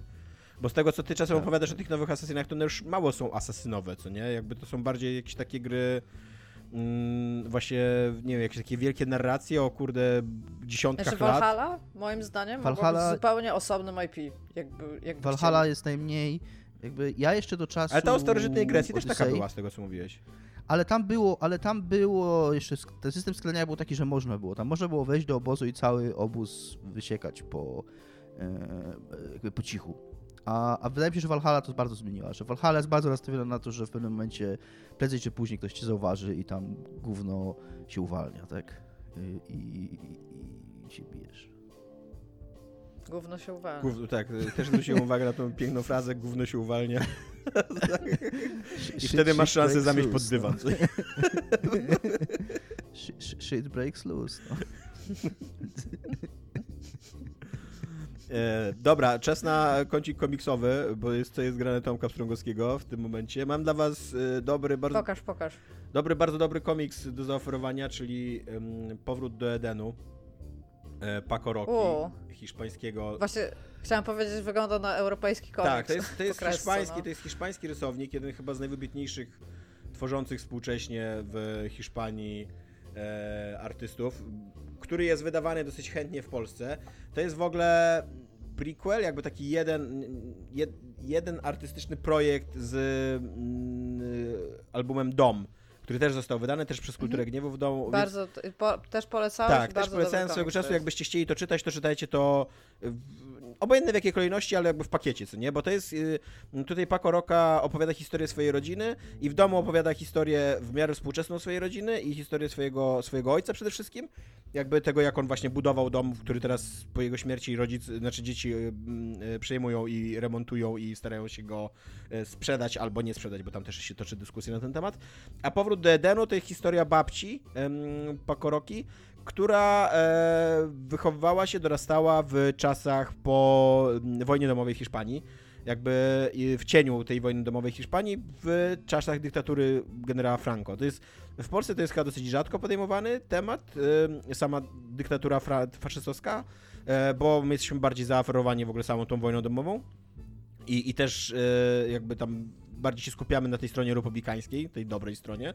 E, no a niestety to ta dobra strona przegrała historycznie tą wojnę domową i, i, i w e, Hiszpanii przez jakieś 30 lat e, dyktatura faszystowska normalnie rządziła krajem, taka, mm, no taka dosyć krwawa i, i zamordystyczna, też bardzo silnie powiązana z kościołem, bardzo konserwatywna i, i, i tak dalej. No i to jest taka historia trochę o tym, jak po czasie idealizujemy swoje wspomnienia, bo Pokoroka tutaj pro, prowadzi takie dochodzenie w sprawie właśnie tego zdjęcia, które jest na okładce i które jest prawdziwym jakby rekonstrukcją takiego prawdziwego zdjęcia, e, na którym wszyscy bohaterowie wydają się, wszyscy uwiecznieni na tej fotografii, wydają się dosyć szczęśliwi, a jakby z historii rodziny wychodzi, że to był bardzo ciężki czas dla tej rodziny i że raczej wszyscy ci ludzie, którzy się, są na tej fotografii, albo powinni być nieszczęśliwi, albo za chwilę będą nieszczęśliwi, albo przed chwilą byli nieszczęśliwi um, i tak dalej. Więc jest to tak z jednej strony właśnie i historia o, o dojrzewaniu tam dziewczyny w trudnym czasie i o faszyzmie takim historycznym i o tym, jak y, pod wpływem... I o miłości i o gierkach w stylu PUBG. tak, i o miłości i o gierkach w stylu PUBG, tak. Dokładnie. E, nie, i o tym, jak idealizujemy nasze wspomnienie, jak, jak e, pod wpływem czasu i e, jakby czyścimy te te wszystkie złe rzeczy, które się tam działy i, i pozostawiamy, pozostają w nas tylko jakby dobre wspomnienia, bo to ma sens też dla jakiegoś naszego, nie wiem, przetrwania e, i, i i dlatego jak postrzegamy naszą przeszłość, co nie? E, jest to bardzo... To się nazywa proces leczenia i pogodzenia się ze stratą i traumami. Może tak. Że zaczynasz zauważać w jakimś tragicznym tak. a, odcinkach jakby swojego życia też dobre strony. Tak, tak. To, co Iga powiedziała również. Jakby. E, jest to bardzo, bardzo fajna, subtelnie, dobrze poprowadzona historia. Pakoroka świetnie czuje medium komiksowe, więc bardzo ciekawe rzeczy czasem robi z kadrowaniem. Bardzo ładnie czasem takie infografiki włącza, żeby wytłumaczyć, jak działał system polityczny właśnie faszystowski, jak, jak e, gospodarka, która wydawałaby się, że jest centralnie sterowana, więc powinna jakby tam zaspokajać um, E, jakieś potrzeby y, ludności, jak ona była tak naprawdę manipulowana właśnie przez faszystów po to, żeby ci, którzy się mają nachapać, się nachapali, a resztę tam w dupie z nimi. I więc jest tu też dużego takiego kontekstu historycznego tłumaczącego po prostu, o co chodziło w Hiszpanii w tamtych czasach. Jest też dużo bardzo takiej osobistej dramy, bo ci ludzie mieli autentyczne problemy i to były autentycznie ciężkie czasy i Pakoroka ma taką, e, taką wrażliwość wobec, wobec swoich bohaterów, wobec tych swoich przodków i, i bardzo ładnie o nich opowiada. Ja bardzo polecam ten komiks, gdybyście byli zainteresowani. Jest prze, prześlicznie narysowany też, takim, takim prostym stylem, trochę przypominającym kartun, ale, ale nie, nie wpadającym właśnie w taką kartonową e, parodię. I, I tak, i to jest, to jest dobra, fajna historia trochę bardziej porobił mnie dom, jakby ta, ta, ta bardziej współczesna wersja, część tej, tej, tej, tej, historii, więc jakbyście mieli zaczynać, to może lepiej od domu zacznijcie niż od powrót do Edenu, ale ten powrót do Edenu to jest też super jakby super historia i, i, i bardzo polecam, nie? Więc powrót do Edenu, Pakoroka i dom również Pakoroka jakby to są dwa bardzo, bardzo dobre komiksy. Mm, wydała je Kultura Gniewu. Są bardzo ładnie wydane i, i dobrze przetłumaczone, tak, więc, więc, więc super. Dom też jest taki ma fajny format, w sensie fajnie jest mieć ten komiks jako fizyczny No to, e, rzecz. to jest dokładnie to, ten, ten sam format i, i, tak samo jest wydany ten, ten powrót do Edenu, więc one Czyli w ogóle... jest taki szerszy niż... Tak, tak, jest dłuższy, szerszy niż tak wyższy, powiem, dokładnie i one w ogóle ładnie koło siebie wyglądają E, więc już zupełnie taki orgazm dla kolekcjonerów, co nie wow, że, że grzbiety tam pasują, co nie? E, I e, powrót do Edenu jest trochę ten, trochę dłuższy, nie? Jest trochę taką bardziej e, drobiazgową i wielowątkową narracją. Przez to też, że, że po prostu są dawniejsze czasy i jest więcej bohaterów, więc on tam musi mocniej wchodzić jakby w niektóre, w niektóre aspekty, nie? Więc to, to w, w wątku kom komiksowym, ale ja też gram w gry czasem, pomimo tego, co mówię, co jest grane, bo rzadko mówię o grach. I wszedłem, proszę Państwa, Bioshock 2, yy, grę z 2009. O, to rychło w czas, 2000, 2009. Czwarty, tak, 4 września. Witamy Tomaszu na pokładzie. Nie, nie, nie, przeszedłem, przeszedłem drugi raz Bioshock 2, więc tam już nie bądź, yy, nie bądź złośliwa. Eee, Bioshock Infinite dwa... przecież trzy razy, teraz mi powiedz. Infinite y, też przeszedłem dwa razy. To jeszcze raz musisz. Eee, jedynkę tylko raz. Jedynkę przyszedłem raz, tak? Bioshock 2 przyszedłem dwa razy, może masz rację, może teraz Infinite powinienem tak, przyjść. Tak, musisz jeszcze. Aczkolwiek Infinite jest najgorszą grą z tej serii, więc... Y, nie, e. tak. jedynkę powinienem jak przejść raz, dwójkę dwa razy, a Infinite nieskończoność, nieskończoność tak. jeszcze raz. Ja myślałam, że ty się kłócisz, że y, Infinite jest, y, że tam nie jest najgorszą jakby spośród Bioshocków, to nie e. Nie, znaczy też nie jest. Jest mi się wydaje, że w sensie wszystkie są bardzo, bardzo dobre. Tak, tak. Ale tak, jeżeli bym miała powiedzieć, nie, mi się chyba najbardziej podobała jedynka ze względu na, na to, że to jedynka była, no. Znaczy, każda z tych gier ma swój problem, co nie? Jakby y, Infinite jest najpłytsze y, gameplayowo i to, jak właśnie, jak teraz się mm, starłem z Bioshock 2, to jestem pod mega wrażeniem, jak skomplikowana systemowo, jak zaprojektowana tak pieczołowicie jest ta gra, co nie? Ile tam, ile tam jest frakcji, ile tam jest systemów w środku, nad iloma zasobami musisz y, jakby, y, ile, ile zasobów musisz kontrolować, ile, o ilu rzeczach musisz pamiętać cały czas, ile masz mocy, broni, tam jeszcze różne amunicje i tak dalej. I to nadaje... To była autentycznie jedyna gra w moim życiu, autentycznie, w jaką grałem i w której korzystałem z pułapek. Tak. Także ustawiałem, że ustawiałem no pułapki i że to było coś... Tak użytecznego w tej Ona grze. cię tak trochę do tego zmusza, tak. bo to jest jej lub. Tak, tak. I, no, ale to właśnie i, jest fajne. Tak. To, to właśnie jest, jest, fajne. Nie? I to jest super zaprojektowane. Ona właśnie ona trochę cię do tego zmusza, ale tak nie do końca cię zmusza, bo w pewnym momencie już jesteś na tyle dopakowany jako ten Big Daddy,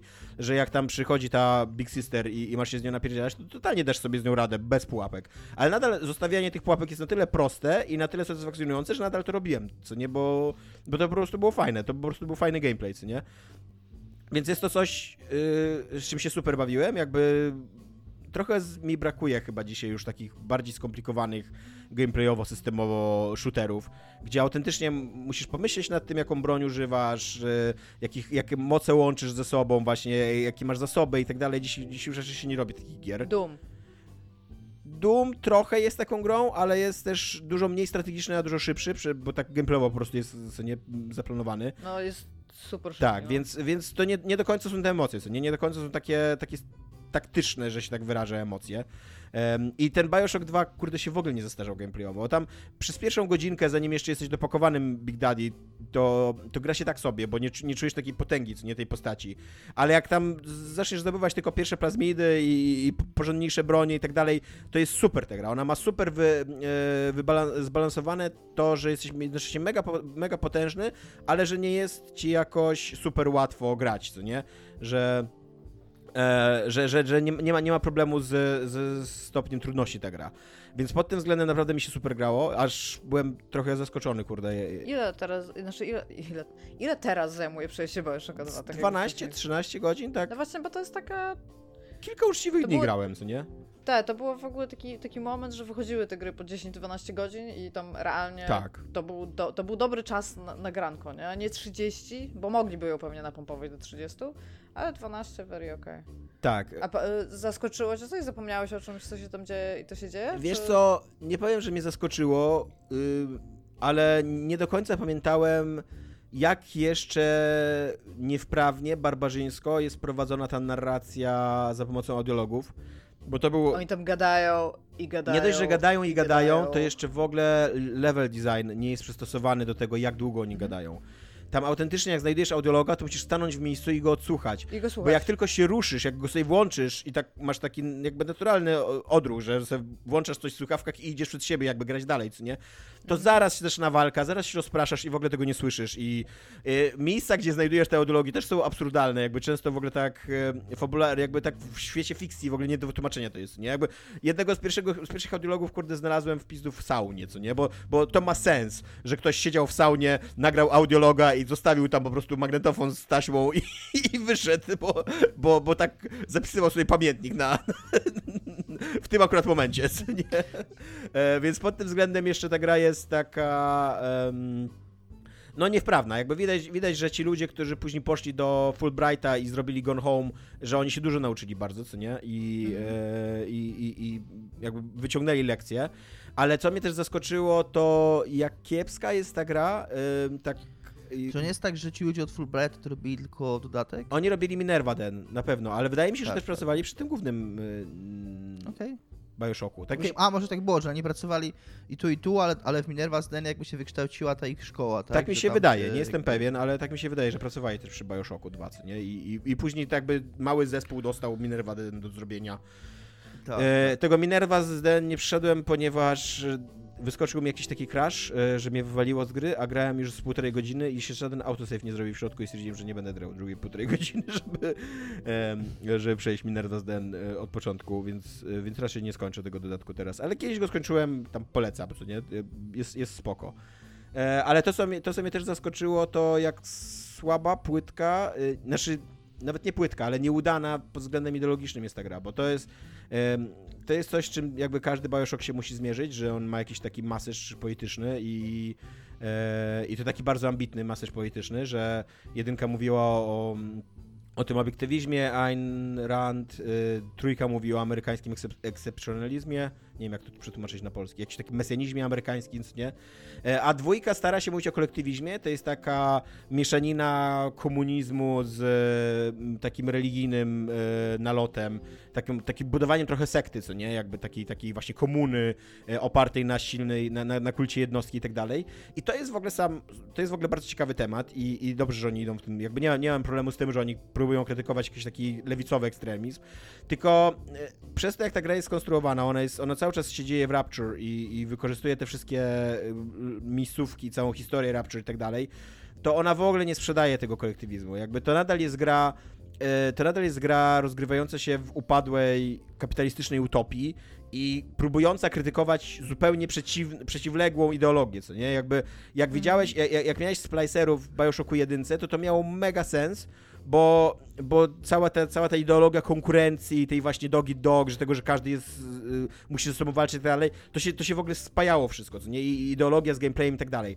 A tutaj masz tych splicerów i strzelasz do niego, do nich i tylko z audiologów wiesz, że oni nie są jakimiś dzikimi bestiami, które cię atakują chaotycznie, chociaż totalnie są, takim, tak przedstawieni mm. w tej mhm. grze, tylko że oni tworzą jakąś właśnie taką sektę, family to się nazywa, jakąś taką rodzinę, która tam rozmawia ze sobą i właśnie zbuduje takie, takie, takie kolektywistyczną niby utopię, nie?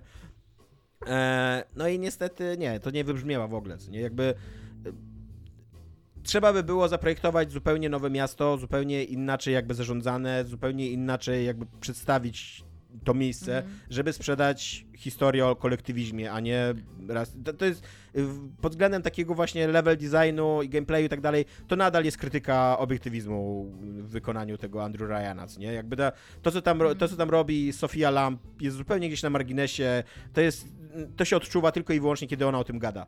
E, I, I to mnie trochę rozczarowało, bo no, jednak kurde, Bioshocki są fajne politycznie i, i, i, brakowało mi, żeby to też było fajne politycznie gra. Ale za to to... Myślisz, że będzie jeszcze jakiś Bioshock swoją drogą?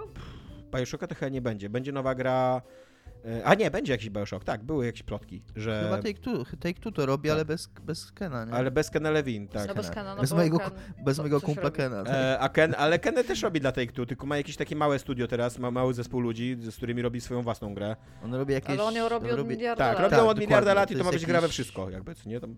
Jak to się mówi? Yy... No, no jest jakiś emergentny storytelling. Jest jakieś określenie na taki rodzaj. Tak, tak, no. Ale takie gry, co powstają, powstają niby lata, a nigdy nie powstają. Vaporware, o. Nice. Nie znałem tego określenia. Jest takie określenie. Ja też nie, ale dobre, dobre określenie. E, tak, więc jeżeli chcecie, a, ale za to jeżeli jeszcze w obronie tej fabuły Bioshocka 2, to ona jest, e, ona jest ma taki dużo bardziej intymny wydźwięk niż jedynka, właśnie przez to, że ta polityka trochę nie działa, to nie zwracasz nią uwagi, a zwracasz większą, większy, większą uwagę na ten wątek tam tej córki, którą musisz ratować i tych emocji, jakie są pomiędzy postaciami i tak dalej. I to się, to, się, to się sprawdza, zwłaszcza, że ta Eleanor, ta twoja córka, ona staje się w pewnym momencie taką fizycznie istniejącą w świecie gry postacią, która tam bierze udział w walkach i, i mówi do ciebie, jakby jest, jest obecna w tej grze, nie? Więc pod tym względem, pod tym względem ta gra jest spoko, że, że, że dużo bardziej taki emocjonalny, emocjonalną historię i te, te, te, te emocje, ale, ale to z kolei pod tym względem jest gorsza niż Infinite, bo Infinite na tych na tych emocjach, na tym budowaniu tego y, związku pomiędzy Bookerem a Elizabeth, no, no rewelacyjnie sobie to, to nie... Z tym Bookerem od nagrody? Mhm, tak, nagrody od, Bookera. od nagrody, tak, dokładnie. E, I, I tylko śmiesznie jest jeszcze dzisiaj wrócić do tej gry, bo wydaje mi się, że Bioshock 2 e, był taką, taką pierwszą grą, która zapoczątkowała ten cały, cały taki nurt e, Y, gier o, o ojcach, jakby, że, że to jest ten moment, kiedy twórcy gier przestali być dzieciakami, dorobili się własnych dzieci i stwierdzili, teraz będziemy robić poważne gry, nie? jak wcześniej się strzelało just for fun, to teraz się będzie strzelać po to, żeby bronić swoje dzieci, co nie? I, i, i tak, i to jest taka pierwsza, pierwsza chyba jeszcze gra prototypowa e, budowania relacji z dzieckiem poprzez przemoc e, wobec świata zewnętrznego. e, i, I śmiesznie jest to obserwować, wiedząc, że to właśnie doprowadzi później do jakichś God of War'ów, The Last of Us i Bioshock Infinite też jest przecież taką grą i całego takiego, kurde, głupiego, dziwnego nurtu, co, o tym, że, że można jednocześnie rozrywać ludzi na strzępy i wychowywać dziecko tuż obok, co nie, i tam, i spoko. Tomek, skoro, skoro skończyłeś już grać w Bioshock 2, to może zainteresuje cię zupełna świeżynka z 2017 roku. Gra ma tylko 5 lat, więc nie wiem, czy nie jest dla ciebie zbyt świeża. A, nazywa się Prey. I e, my się wypowiadaliśmy What? o Preyu. Co? Co to za plot twist? Skąd się nagle Prey wziął z tej dyskusji? Jest no, bardzo temat ciekawy, wow. newsowy. Mam temat. Iga napisała? Aha, myślałem, że coś jest grane. E, no tak. What the fuck? Nie, co, co więcej, ja nie chcę już więcej grać w Preya. No to nie jest dobra gra. Dlatego się zdziwiłem, że będzie grać w Preya. Zapomniałem, że mamy temat o Preyu. Dobra, tak. sorry, mind, tak. e, znaczy brain fart. Prey, Prey to jest w ogóle zaskakujące, bo to jest taka bardzo średnia, jeżeli nie trochę gorsza e, gra, którą wydało Arkane, znaczy zrobiło Arkane i tam spoko. I jakby ja w nią bym chciała zagrać i o niej zapomnieć po części, ale z jakiegoś powodu bardzo dużo ludzi lubi analizować tę grę. Tak, Prey nie daje o Co w niej nie pykło. Że dosłownie każdy jej element można przeanalizować i stwierdzić, jakie są w nim problemy i z jakiegoś powodu game developerzy kurwa kochają, o przepraszam, Jezus, nie wiem czemu przekonał. Game developerzy kochają rozwalać y, Prey na kawałki. Tak naprawdę, tam dosłownie każdy jego element. I to jest dosyć głupia gra, taka dur... My ją określiliśmy, cytując nas, że jest durna. Nie, wiem, że tak nie powiedzieliśmy, ale to jest durna gra. Ale jest durna, Jakby... tak, ja się zgadzam. Tak. E, w każdym razie, Rafael e, Colantonio, i tak będę czytać jego imię i nazwisko, e, będę ignorować e, przegłosy i być może jakieś akcenty, które tam są.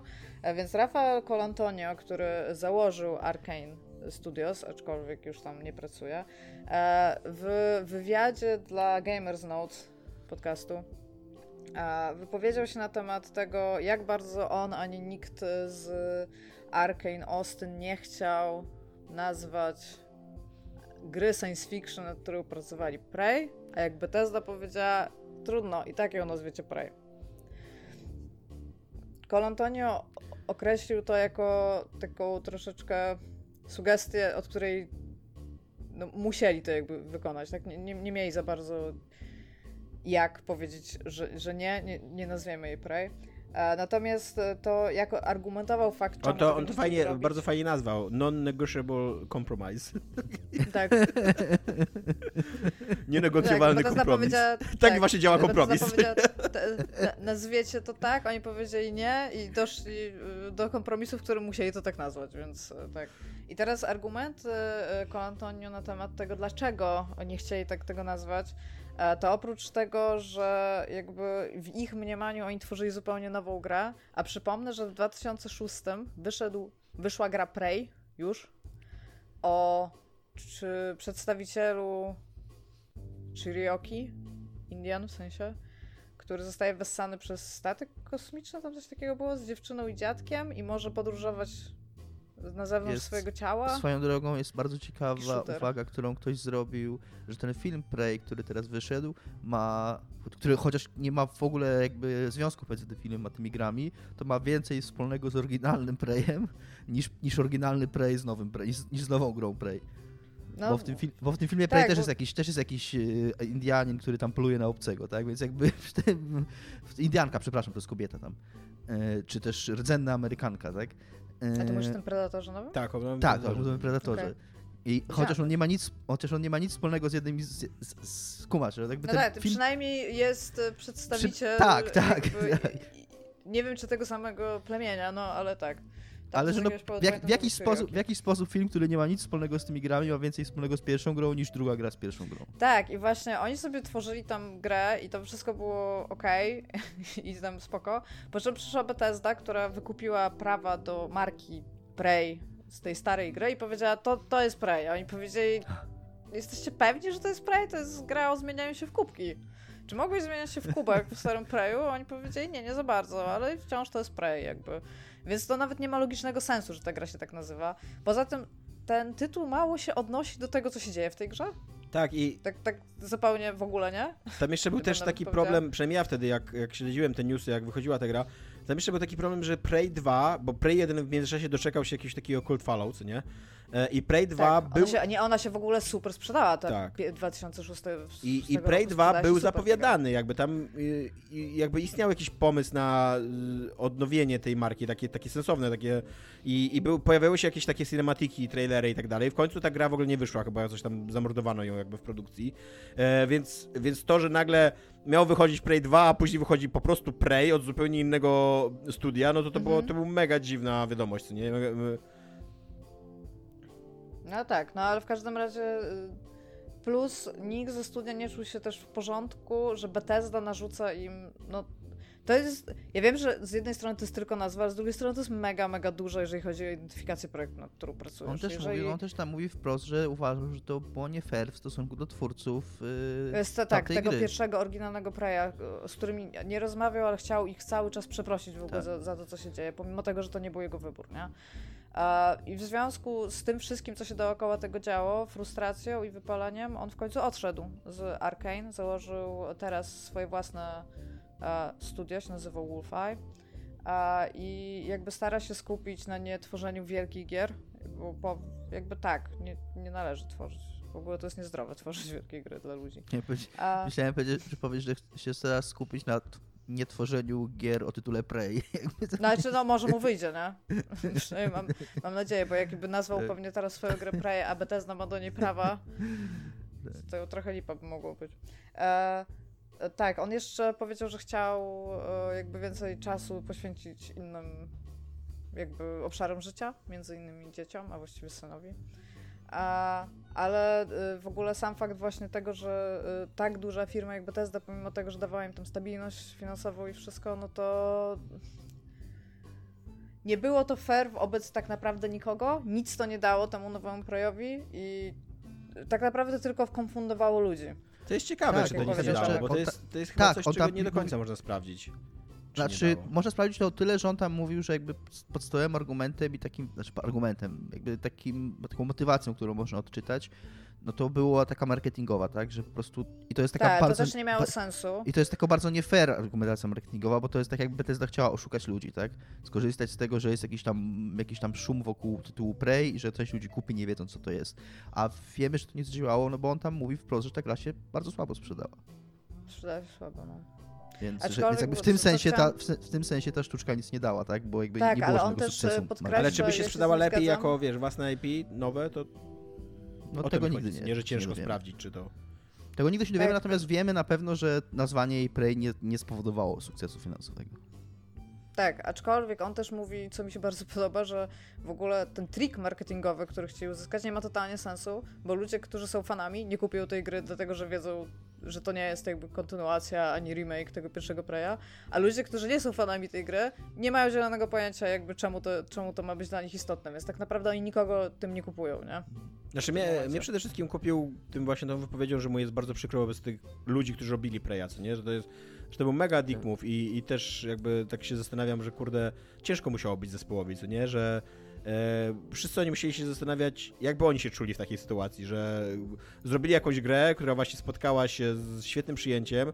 Nie, nie jestem pewien, czy ten sam zespół robił, później próbował robić dwójkę, ale no być może mieli jakieś plany wobec kontynuacji wo wobec tego. Oni mieli w ogóle jakiś taki thing, że ten Prey oryginalny to miała być część y, takiego wielkiego IP, który miał sprzedawać ich silnik in-house'owy, więc oni mieli duże... Tak.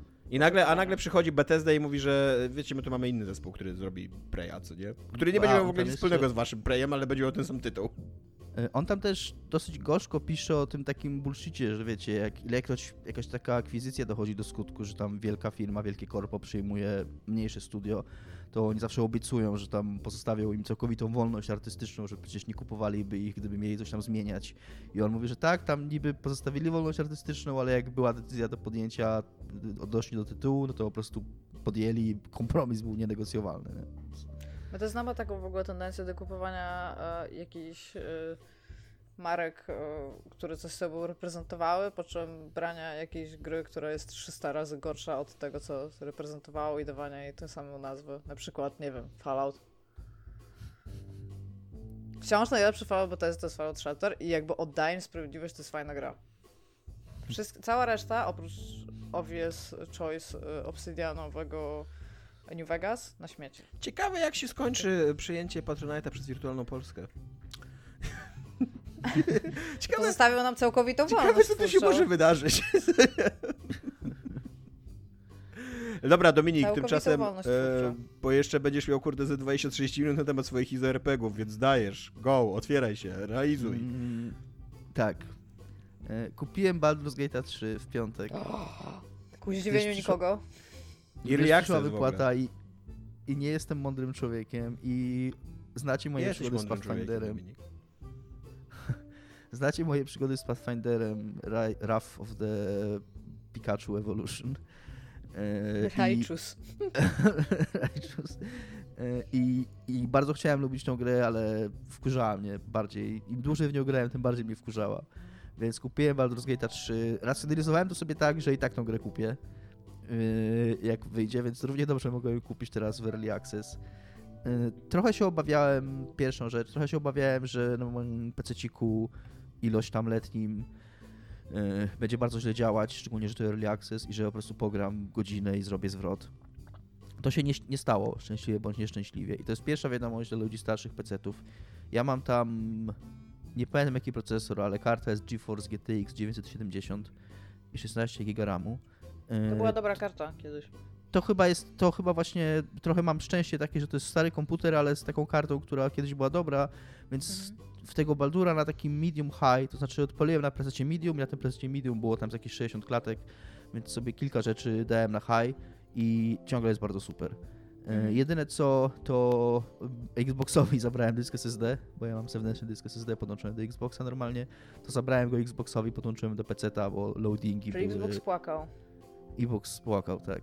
Ale musi, musi się na chwilę obejść bez dysku SSD. Ja w ogóle, w ogóle chciałbym tylko docenić bardzo, e, jak Dominik na co dzień hejtuje granie na PC i brzydzi się tym. Chyba, że akurat w jego ulubione ISO RPG albo przygodówki trzeba pograć, to wtedy się tak. przeprasza ze swoim PC i wszystko jest pięknie.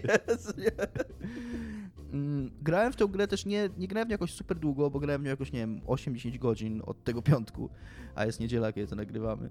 Yy, I mam, ogólnie jestem na plus, jakby okej, okay, fajnie mi się gra, na pewno dużo lepiej niż te Pilarsy. E, natomiast... Nie Pilarsy. W tego Pathfindera, tak. E, natomiast to jest gra Lariana. I Czyli to jest strategia turowa, tak? To jest. Nie, Oni nie chodzi, pokaza- jest... pokazywali wcześniej walkę, przecież Baldur's Gate tak, taki sławny to jest pokaz, strategia, co tym grał to jest, i dostał. To jest strategia, znaczy w sensie walka jest turowa, natomiast tutaj mm, to jest akurat na korzyść, wydaje mi się, bo te walki są, przynajmniej te, które dotychczas miałem, były tak żwawiej się rozgrywały, bo jednak szczególnie w Divinity 2, przez to, że masz tam te dwa rodzaje pancerza, zwykły pancerz i magiczny pancerz y, i te walki się po prostu potrafią tak dłużyć i to jest taki, bo tam takim oddziobujesz te hapeki tam po trzy naraz, a oni ich mają kuna po tysiąc i ta walka trwa tam 15 godzin. Y, to tutaj, tutaj przez to, że to jest D&D i tam nie ma czegoś takiego, to te walki są dużo żwawsze, to dużo szybciej idzie. Y, tutaj też bardzo pomaga, moim zdaniem, bardzo inteligentna opcja, którą oni wprowadzili w tej grze, która nazywa się Weighted Dice, czyli nie wiem, oszukane kości. Jakby domyślnie jest włączona, że masz oszukane kości. I polega ona na. Dociążone, o, do, do, to jest dobre słowo. E, I polega ona na tym, że gra jakby mm, oszukuje trochę. To znaczy, jeżeli tam powiedzmy nie wyjdzie ci atak w jednej turze, to szansa na to, że ci wyjdzie w kolejnej jest większa niż by wynikała z prawdopodobieństwa. Ale czy to Natomiast jest y, jawnie, to... otwarcie robione? Czy to jest jakieś oszustwo, które ty wyczułeś? Y, to, to znaczy, to nie, tego nie widać w grze, że to się dzieje. Natomiast to działa, to jest jakby działa na dwie strony. To znaczy ta gra robi to zarówno w stosunku do ciebie, jak i w stosunku do wrogów. Czyli to nie jest tak, że to jest, że to jest przeciążone na twoją stronę. W sensie wrogowie, wrogów obowiązują te same zasady. Więc chodzi o to, żeby po prostu unikać takich sytuacji, to na przykład, szczególnie w Solaście było widać, bo Solasta też jest na dedekach, no te deki mają ten problem i Baldury też to miały, że potrafią dwa ludziki stać przed sobą i machać mieczami i tam i po prostu machają tymi mieczami naprzeciwko siebie i nic się nie dzieje. Więc jakby ta opcja służy do tego, żeby te walki trwały szybciej. Ona nie ułatwia w żaden sposób, bo mówię, jakby wrogowie też mają łatwiej, wrogom też łatwiej trafić, tak? Więc bardziej chodzi o to, żeby trafić było ogólnie więcej, żeby te, te walki szybciej płynęły. Tą opcję można wyłączyć, więc jakby jeżeli chcesz grać na totalnie 100% zasadach D&D, to możesz. Yy, więc walki mi się podobają. Podoba mi się, dużo bardziej mi się podobają niż Divinity, przynajmniej to, to dotychczas grałem. Też dzięki temu, że to, że to jest system turowy, to to jest chyba pierwsza gra na dedekach, yy, włączając to Baldury, Pathfindera yy, i Solastę, w której grałem, w której faktycznie chce się używać tych wszystkich małych skilli. I oni też, o, to też jest fajne, co robi Larian, bo Larian jest mądry, nie tak jak ludzie, którzy zrobili Pathfindera, czyli Olcat. I Larian myśli o tym, myśli o tym, y, po co są te skille. I jakby nie przekłada jeden do jeden wszystkiego, tylko faktycznie zostawili to, co jest użyteczne. I nie masz tych skilli 50, z czego z 10 korzystasz, tylko faktycznie jakby zrobili tak, CD żeby... projekt powinien teraz robić notatki, jeżeli pracujesz dla rób notatki. I że jakby faktycznie masz takie, masz takie wrażenie, że te różne małe, pierdółkowate skille, które masz, one wciąż są użyteczne w tej walce, że tam, tak jak w dedekach masz, w tych nowych dedekach masz tam jedną główną akcję, jedną mniejszą akcję, ruch, jeszcze ruch, nie? I że tam te mniejsze akcje też są przydatne i że też to wszystko jakoś tam cię ułatwia te walki. E, to tyle, jeżeli chodzi o walkę. Jeżeli chodzi o e, roleplayowanie, to bardzo mi się podoba, jak dużo dali e, takich skill checków i interakcji w dialogach. To jest też coś, czego nie było w Divinity e, i to jest coś, co bardzo jest fa takie fajnie RPGowate. Jako przykład mogę podać znaczy, taką było interakcję, trochę. Fakt... To nie jest tak, że w ogóle nie było. Zwłaszcza pochodzenie dawało opcje dialogowe. No tak. No tak, też tu, tutaj jeszcze dodatkowo masz to, że mm, to jest w ogóle oni sobie tak, oni sobie tyle pracy dowalili w tej grze, e, jakby na własną wolę, z, z własnej woli, na, na, bo oni... Na własne życzenie. Na własne życzenie, o. Bo tu wszystkie dialogi są animacjami. Tu wszystkie dialogi są animacjami. Czyli macie tą kamerę taką, wiecie, no tak jak powiedzmy w Mass Effectie, nie? Że każdy dialog każdym NPC-em jest z, z, z, animacjami, z kamerą zmieniającą się z, z tymi, z, mm, no, z mimiką twarzy i tak dalej, nie? To są reżyserowane cutscenki tak naprawdę, te, te ja rozmowy. Czekaj, a nie co... są tacy malutcy w tym Baldur's oni, oni są tacy malutcy, ale to jest normalnie możesz przybliżyć tam, to też jest bardzo fajne. W ogóle bardzo ładna i graficzna jest ta gra. Oni są dosyć malutcy, ale jak ich przybliżysz, to są bardzo spoko modele postaci i to wygląda okay. bardzo okej. Okay. To, to, wygląda bardzo ok, jak masz ich w tych cutscenkach. I też, też możesz sobie po prostu idąc po mapie zrobić takiego zooma, że masz praktycznie w TPP tą grę. Yy, I, I, masz taki fajny, na przykład taki przykład mogę podać fakt, że ja na razie grałem w tą grę raz i nie wiem jakie tam są permutacje tych, tych wydarzeń, ale wydaje mi się, że tego jest dużo. Yy, spotykam złodzieja, którego mam teraz w drużynie i yy, on mnie pyta, czy tam mu pomogę w walce, bo tam z kimś się miał bić. A ja mu mówię, stary, tam wyglądasz tam capable enough, radź sobie sam, nie? Jakby nie muszę ci pomagać, dasz sobie radę w tej walce. I on tam się wkurzył i mnie nagle chwycił i tam przyłożył mi sztylet do gardła, nie? Że tam co, co ja sobie wyobrażam. I ja tam miałem opcję, żeby mu się wyrwać i go, i go zaatakować tym sztyletem. Ale mi skilczek nie wyszedł. Na co była animacja, że on mnie powalił na ziemię i tam tym sztyletem yy, mnie, tam jakoś chwycił inaczej, nie? I nagle leżę powalony na ziemi i miałem kolejną opcję, żeby dać mu z bańki. Więc ten skilczek mi wyszedł, dałem mu z bańki, wyrwałem się i tam był później jakiś dialog i on się dołączył do drużyny, nie? I klasyczne, jasne, klasyczne zawiązanie tak, przyjaźni. Tak, tak, tak, tak, tak, powstaje, tak, tak. tak powstaje wielkie przyjaźnie. No. Totalnie tak się powinniśmy zachować to... na rozmowach o CV, znaczy o pracy, co nie? Tak. Ja przypuszczam, że to nie ma jakiegoś super znaczenia tam, w, wiecie, w jakiejś większej skali, ale to była bardzo fajna interakcja, bardzo fajny taki też bazu, właśnie bazujący na, na skillach, na rzutach kością, yy, jakaś taka fajna rzecz, która się wydarzyła w grze. To mi się bardzo podobało. Yy, co mi się mniej podoba, to, to co mówiłem, że to jest, że to jest gra Lariana, to właśnie mniej w systemie walki to już, bo system walki jest jakby wyraźnie inny. To jest, jest wciąż turowy, ale wyraźnie dedykowy. On się, to jest bardzo solaste. Graliście w solaste, to, to jest praktycznie to. Też łącznie z tym E, to jest chyba taka rzecz dede, z, dedek, z dedeków piątki, że można popychać postacie.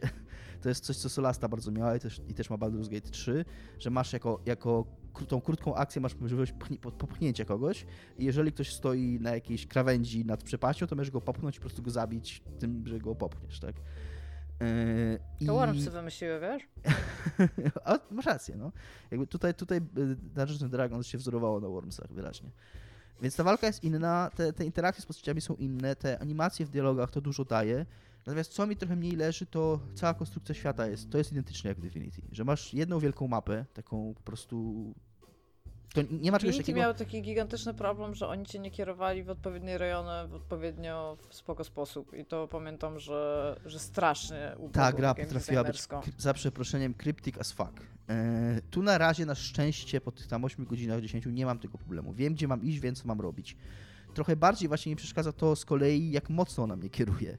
Że ta mapa to są takie tunele praktycznie, którymi tu masz tam tą wioskę druidów, do której masz trafić, tu masz tą wioskę goblinów, które masz zamordować, tu masz tam jakąś Może to początek, trafić. Nie? Bo taka... RPG, RPG często mają taki sznurkowy początek, żeby cię tam nauczyć gry, a później się otwierają. Tak, a ty więc... sam mówisz, że dopiero kilka godzin grasz, co nie? Jak to jest gra na 300 tak, godzin, a ty tak, 10, tak, to tam pewnie jeszcze prologu nie skończyłeś. Możliwe, że tak jest, jak, jak mówisz. Tak. I tak samo podobno wydaje mi się, że tam jest jakaś mapa świata, taka, żeby yy, napisałem nawet na Reddicie. Czy, yy, i, też nie do końca to wiadomo tak naprawdę. Tam podobno, ona, podobno ona się wyświetla w tym Early Access, tylko nie można chodzić między tymi lokacjami. Że faktycznie nie jest taki moment, że wyjdę, wyjdę z tej wielkiej mapy i będę miał taką, taki, taki overworld, mhm. za przeproszeniem, gdzie będą po prostu ikonki po, lokacji, po których będę mógł klikać, żeby gdzieś indziej iść. Ale ja też trochę nie rozumiem, e, nie wiem, czy to jest dobry moment, ale teraz jakby no. te, teraz nie rozumiem, więc proszę mi wytłumacz. Jasne. E, co to znaczy, że ona jest w early access i ja, jakby ona nie ma, nie wiem, wszystkich questów? No właśnie, jak bardzo jest nieskończona, to też mnie interesuje. To... Ona jest, bardzo, ona jest bardzo nieskończona. To jest 20% y, gry w tym Early Access. Czyli to nawet nie chodzi tylko o to, że ona jest y, że tam nie wszystko, że tam są bugi, że tam są, że oni dodają klasy postaci cały czas, że oni dodają mechanizmy cały czas. Tam to jest takie praktycznie rozbudowane demo, jeśli chodzi o, o, o, o treść tej gry. To jest pierwszy nie akt. Nie wolałbyś poczekać, żeby zagrać w całość? Dotychczas myślałem, że bym wolał, tak? Okej, okay, rozumiem. Po prostu teraz jesteśmy tu. Teraz dzieje się to. Przez okay. pierwsze 2-3 dni po otrzymaniu wypłaty powinieneś mieć takie, wiesz, takie blokady na konto i że musisz z nami wszystkie swoje wydatki nie konsultować. Że tam chleb spoko, tak, gra w Early Access nie, nie spoko. Nie. To mnie najbardziej, najbardziej boli. Ba, oprócz tego, że Yy, że ona jest nieskończona, także nie ma kontentu, to oni z każdym patchem yy, de, jakby mm, sprawiają, że save, savey są nieważne. To znaczy, savey nie przechodzą z patcha na patch. Jak wychodzi nowy patch, to tam sorry, twoje savey nara. Zaczynają grę od nowa. Y, jedyne co, zostawiają taką możliwość, że tam jest dostęp do tych starych wersji, czyli możesz po prostu, aktualizacja jest automatyczna na Steamie, ale możesz tam w tym okienku ustawień gry sobie wybrać tam, że chcesz grać w starą wersję i wtedy ci ściągnie tą starą wersję i możesz sobie kontynuować tego save'a. No ale jeżeli chcesz grać w nową wersję z nowymi klasami postaci czy z jakimś nowym contentem, no to musisz zaczynać od nowa. To brzmi jak więc... horror. Tak. tak. tak honest. Szczególnie, że to są gry, w które naprawdę mocno inwestujesz czas, y, taki tak. pomyślunek, jeżeli chodzi o twoją postać. W pewnym tak. momencie już zaczynasz sztuczną matematykę po tym, jak wpakowałeś tam odpowiednie punkty tak. gdziekolwiek i teraz tak, zabierają ci save'a albo dodają ci nową klasę postaci, którą właściwie wolałbyś grać. Jakby, ja bym chyba umarła z anxiety. W ogóle gram Bardem, bo to jest nowa klasa postaci, którą wprowadzili w tym patchu i w ogóle stwierdziłem, że chcę grać Bardem. E, jest bardzo spoko, jest Bard. Więc, więc tak. E, bardzo mi się podoba graficznie ta gra, bardzo mi się podoba jak działa u mnie. Mm, bardzo mi się podoba writing. To znaczy, yy, szczególnie po Pathfinderze, który miał te, yy, wiecie, strony. Dominik nam wysłał randomową stronę z Pathfindera i tego, jak jest napisane. Ja przeczytałam A to było bardzo dużo tekstu w ogóle, jak na jeden ekran. Ja przeczytałam pierwsze dwa zdania i dostałam wylewu. Tak. Tomek przeczytał chyba całą tą stronę. Tak, ja na początku, ja na początku w ogóle to zignorowałem, bo stwierdziłem, że nie chcę mi się tego czytać, ale tak później z ciekawości, z ciekawości tego wróciłem i, to, i, i też dostałem wylewu. No, masakra.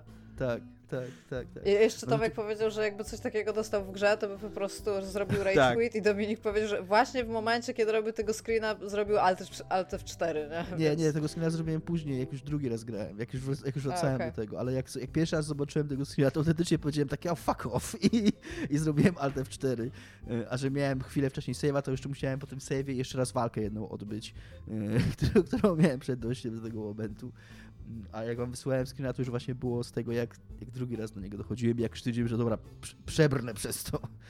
Zakładam kalosze, tak, tam gumiaki. Ale rozumiemy, że faktem, że teraz grasz do Baldur's Gate 3, to kalosze i gumiaki zostały ściągnięte. Są, e, tutaj, to z kolei się mm, odbija pozytyw tego, o czym mówiłem, że oni na siebie narzucili tyle pracy, bo jest tam pełen voice acting i pełne animacje do dialogów, więc siłą rzeczy nie mogą się rozpisywać na, na dziesiątki stron i te dialogi są takie bardzo, bardzo, wiecie, to the point, za przeproszeniem, jakby e, znaczy, no w ogóle, od razu do rzeczy.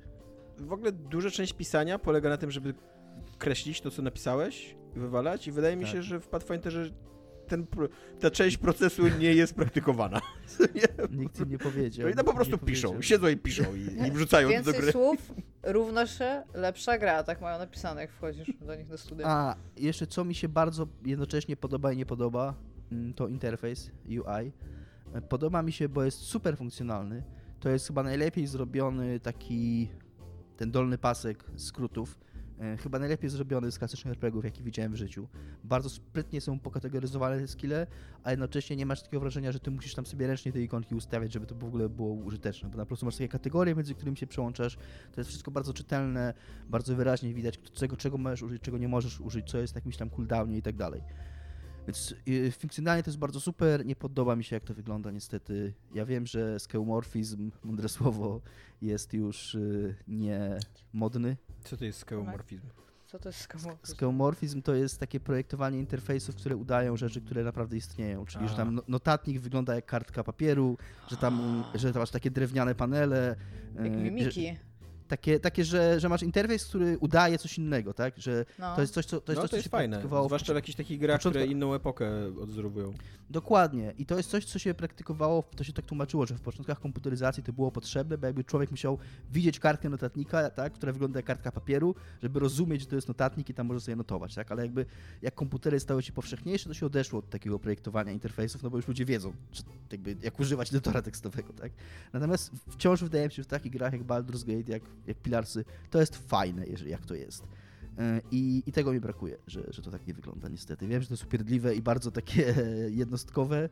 A co ale... byś tam chciał? Na przykład jakieś koło młyńskie albo... Nie wiem, no żeby były jakieś takie właśnie barokowe. Nie no, jakby ja trochę rozumiem Dominika, że jak masz, jak masz tą manę, no to to jest po prostu buteleczka z obniżającym tak, się płynem. Dokładnie. Jak masz zdrowie, to jest, wiesz, buteleczka z czerwoną Serduszko. cieczą jakaś. Albo serce. Albo serce, tak, tak no tak. dokładnie. Albo tak. No.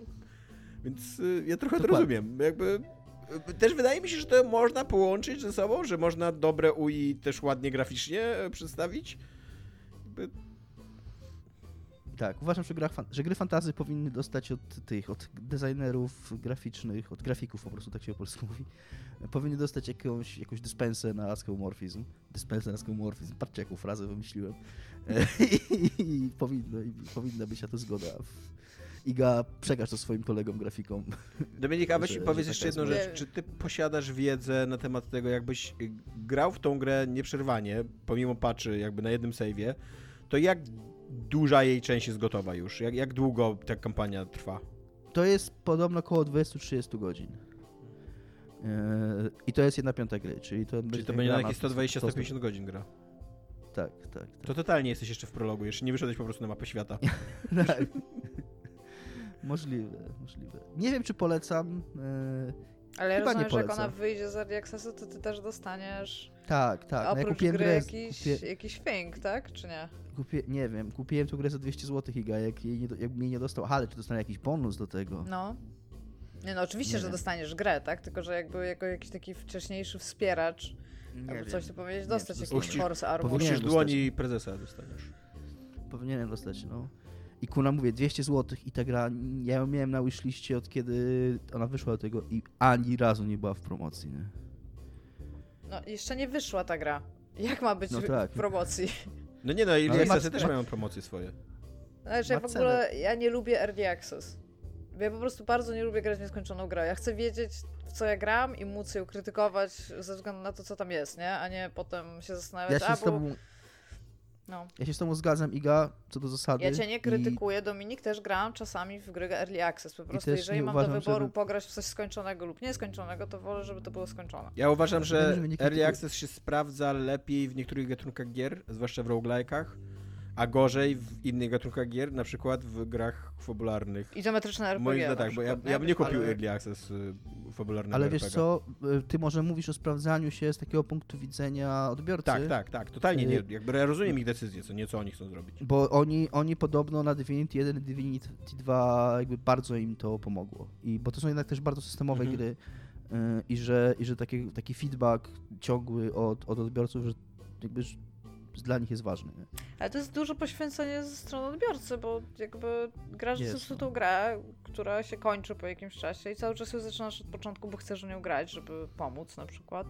I grasz w taki mały wycinek projektu, nie? Dziwne. Ja się, zgadzam, ja się zgadzam, w ogóle nie jestem dumny z siebie, y, ale stwierdziłem, że to jest Baldur's Gate y, i, i jakby ja kocham te gry i, i, i grając tego Pathfindera sobie przypomniałem po raz kolejny, jakie kocham i, i stwierdziłem, że jeżeli ma być jakaś gra w Early Access, nie, nie, wiem, czy, nie wiem dlaczego stwierdziłem, że musi być taka gra, którą kupię w Early Access, ale stwierdziłem, że jeżeli ona ma być, to to powinien być Baldur's Gate 3. No. Rozumiem. Ja muszę tutaj przy okazji Baldur's Gate'ów muszę wstydliwe wyznanie, że po ostatnim odcinku, gdzie Dominik zachwalał e, filmiki Extra Credits o pierwszym poziomie tak naprawdę dungeonu. E, Tak, ja tam źle powiedziałem, ja tam źle powiedzia że, że powiedziałem, że to jest pięć odcinków o pięciu poziomach, to jest pięć odcinków o jednym poziomie dungeona. Tak, ja obejrzałem te pięć odcinków, to jest rzeczywiście świetny materiał, jeżeli chodzi o analizę tego, te, te, tego poziomu. E, I do tego na tyle mnie to wciągnęło, że później wszedłem na Reddita i przeczytałem w ogóle lore, co tam się wydarzyło w tym dungeonie, więc, więc tak, trochę się tutaj zanurzyłem i, i ubrudziłem. E, Baldur's Gate bardzo dobrze, bardzo mnie to cieszyło, byłem takie yes. E, dobra, i na koniec, e, jak zwykle, chcielibyśmy podziękować wszystkim naszym wspierającym, patronajtowym, naszym słuchaczom wspaniałym. E, Na Patronite najwyższe progi opłacają Kamil, Tomek, Mafinek i Michał i im tutaj dziękujemy z imienia i ksywy. I, i, I super, że, że wpłacacie tyle kasy. Jak, mm, jak nie chcecie wpłacać albo nie możecie, to też się nie przejmujcie, bo nie będziemy nic skryli za żadnym paywallem. Ale jak chcecie nas wpłacać, nam wpłacać i nam pomagać, to wiedzcie, że nam kasa z Patronite'a bardzo pomaga i, i że sprawia, że ten projekt jest Więc, możliwy więc, i, i, i więc, milej się go nam nagrywa i realizuje. Więc, Więc możecie zajrzeć do swojego portfela z jakąś łaskawością dla nas i, i wejść na Patronite'a i nam wpłacić jakiś pieniądz. Więc. Tak, I to tyle. ale nie musicie. Cześć. Dzięki, cześć.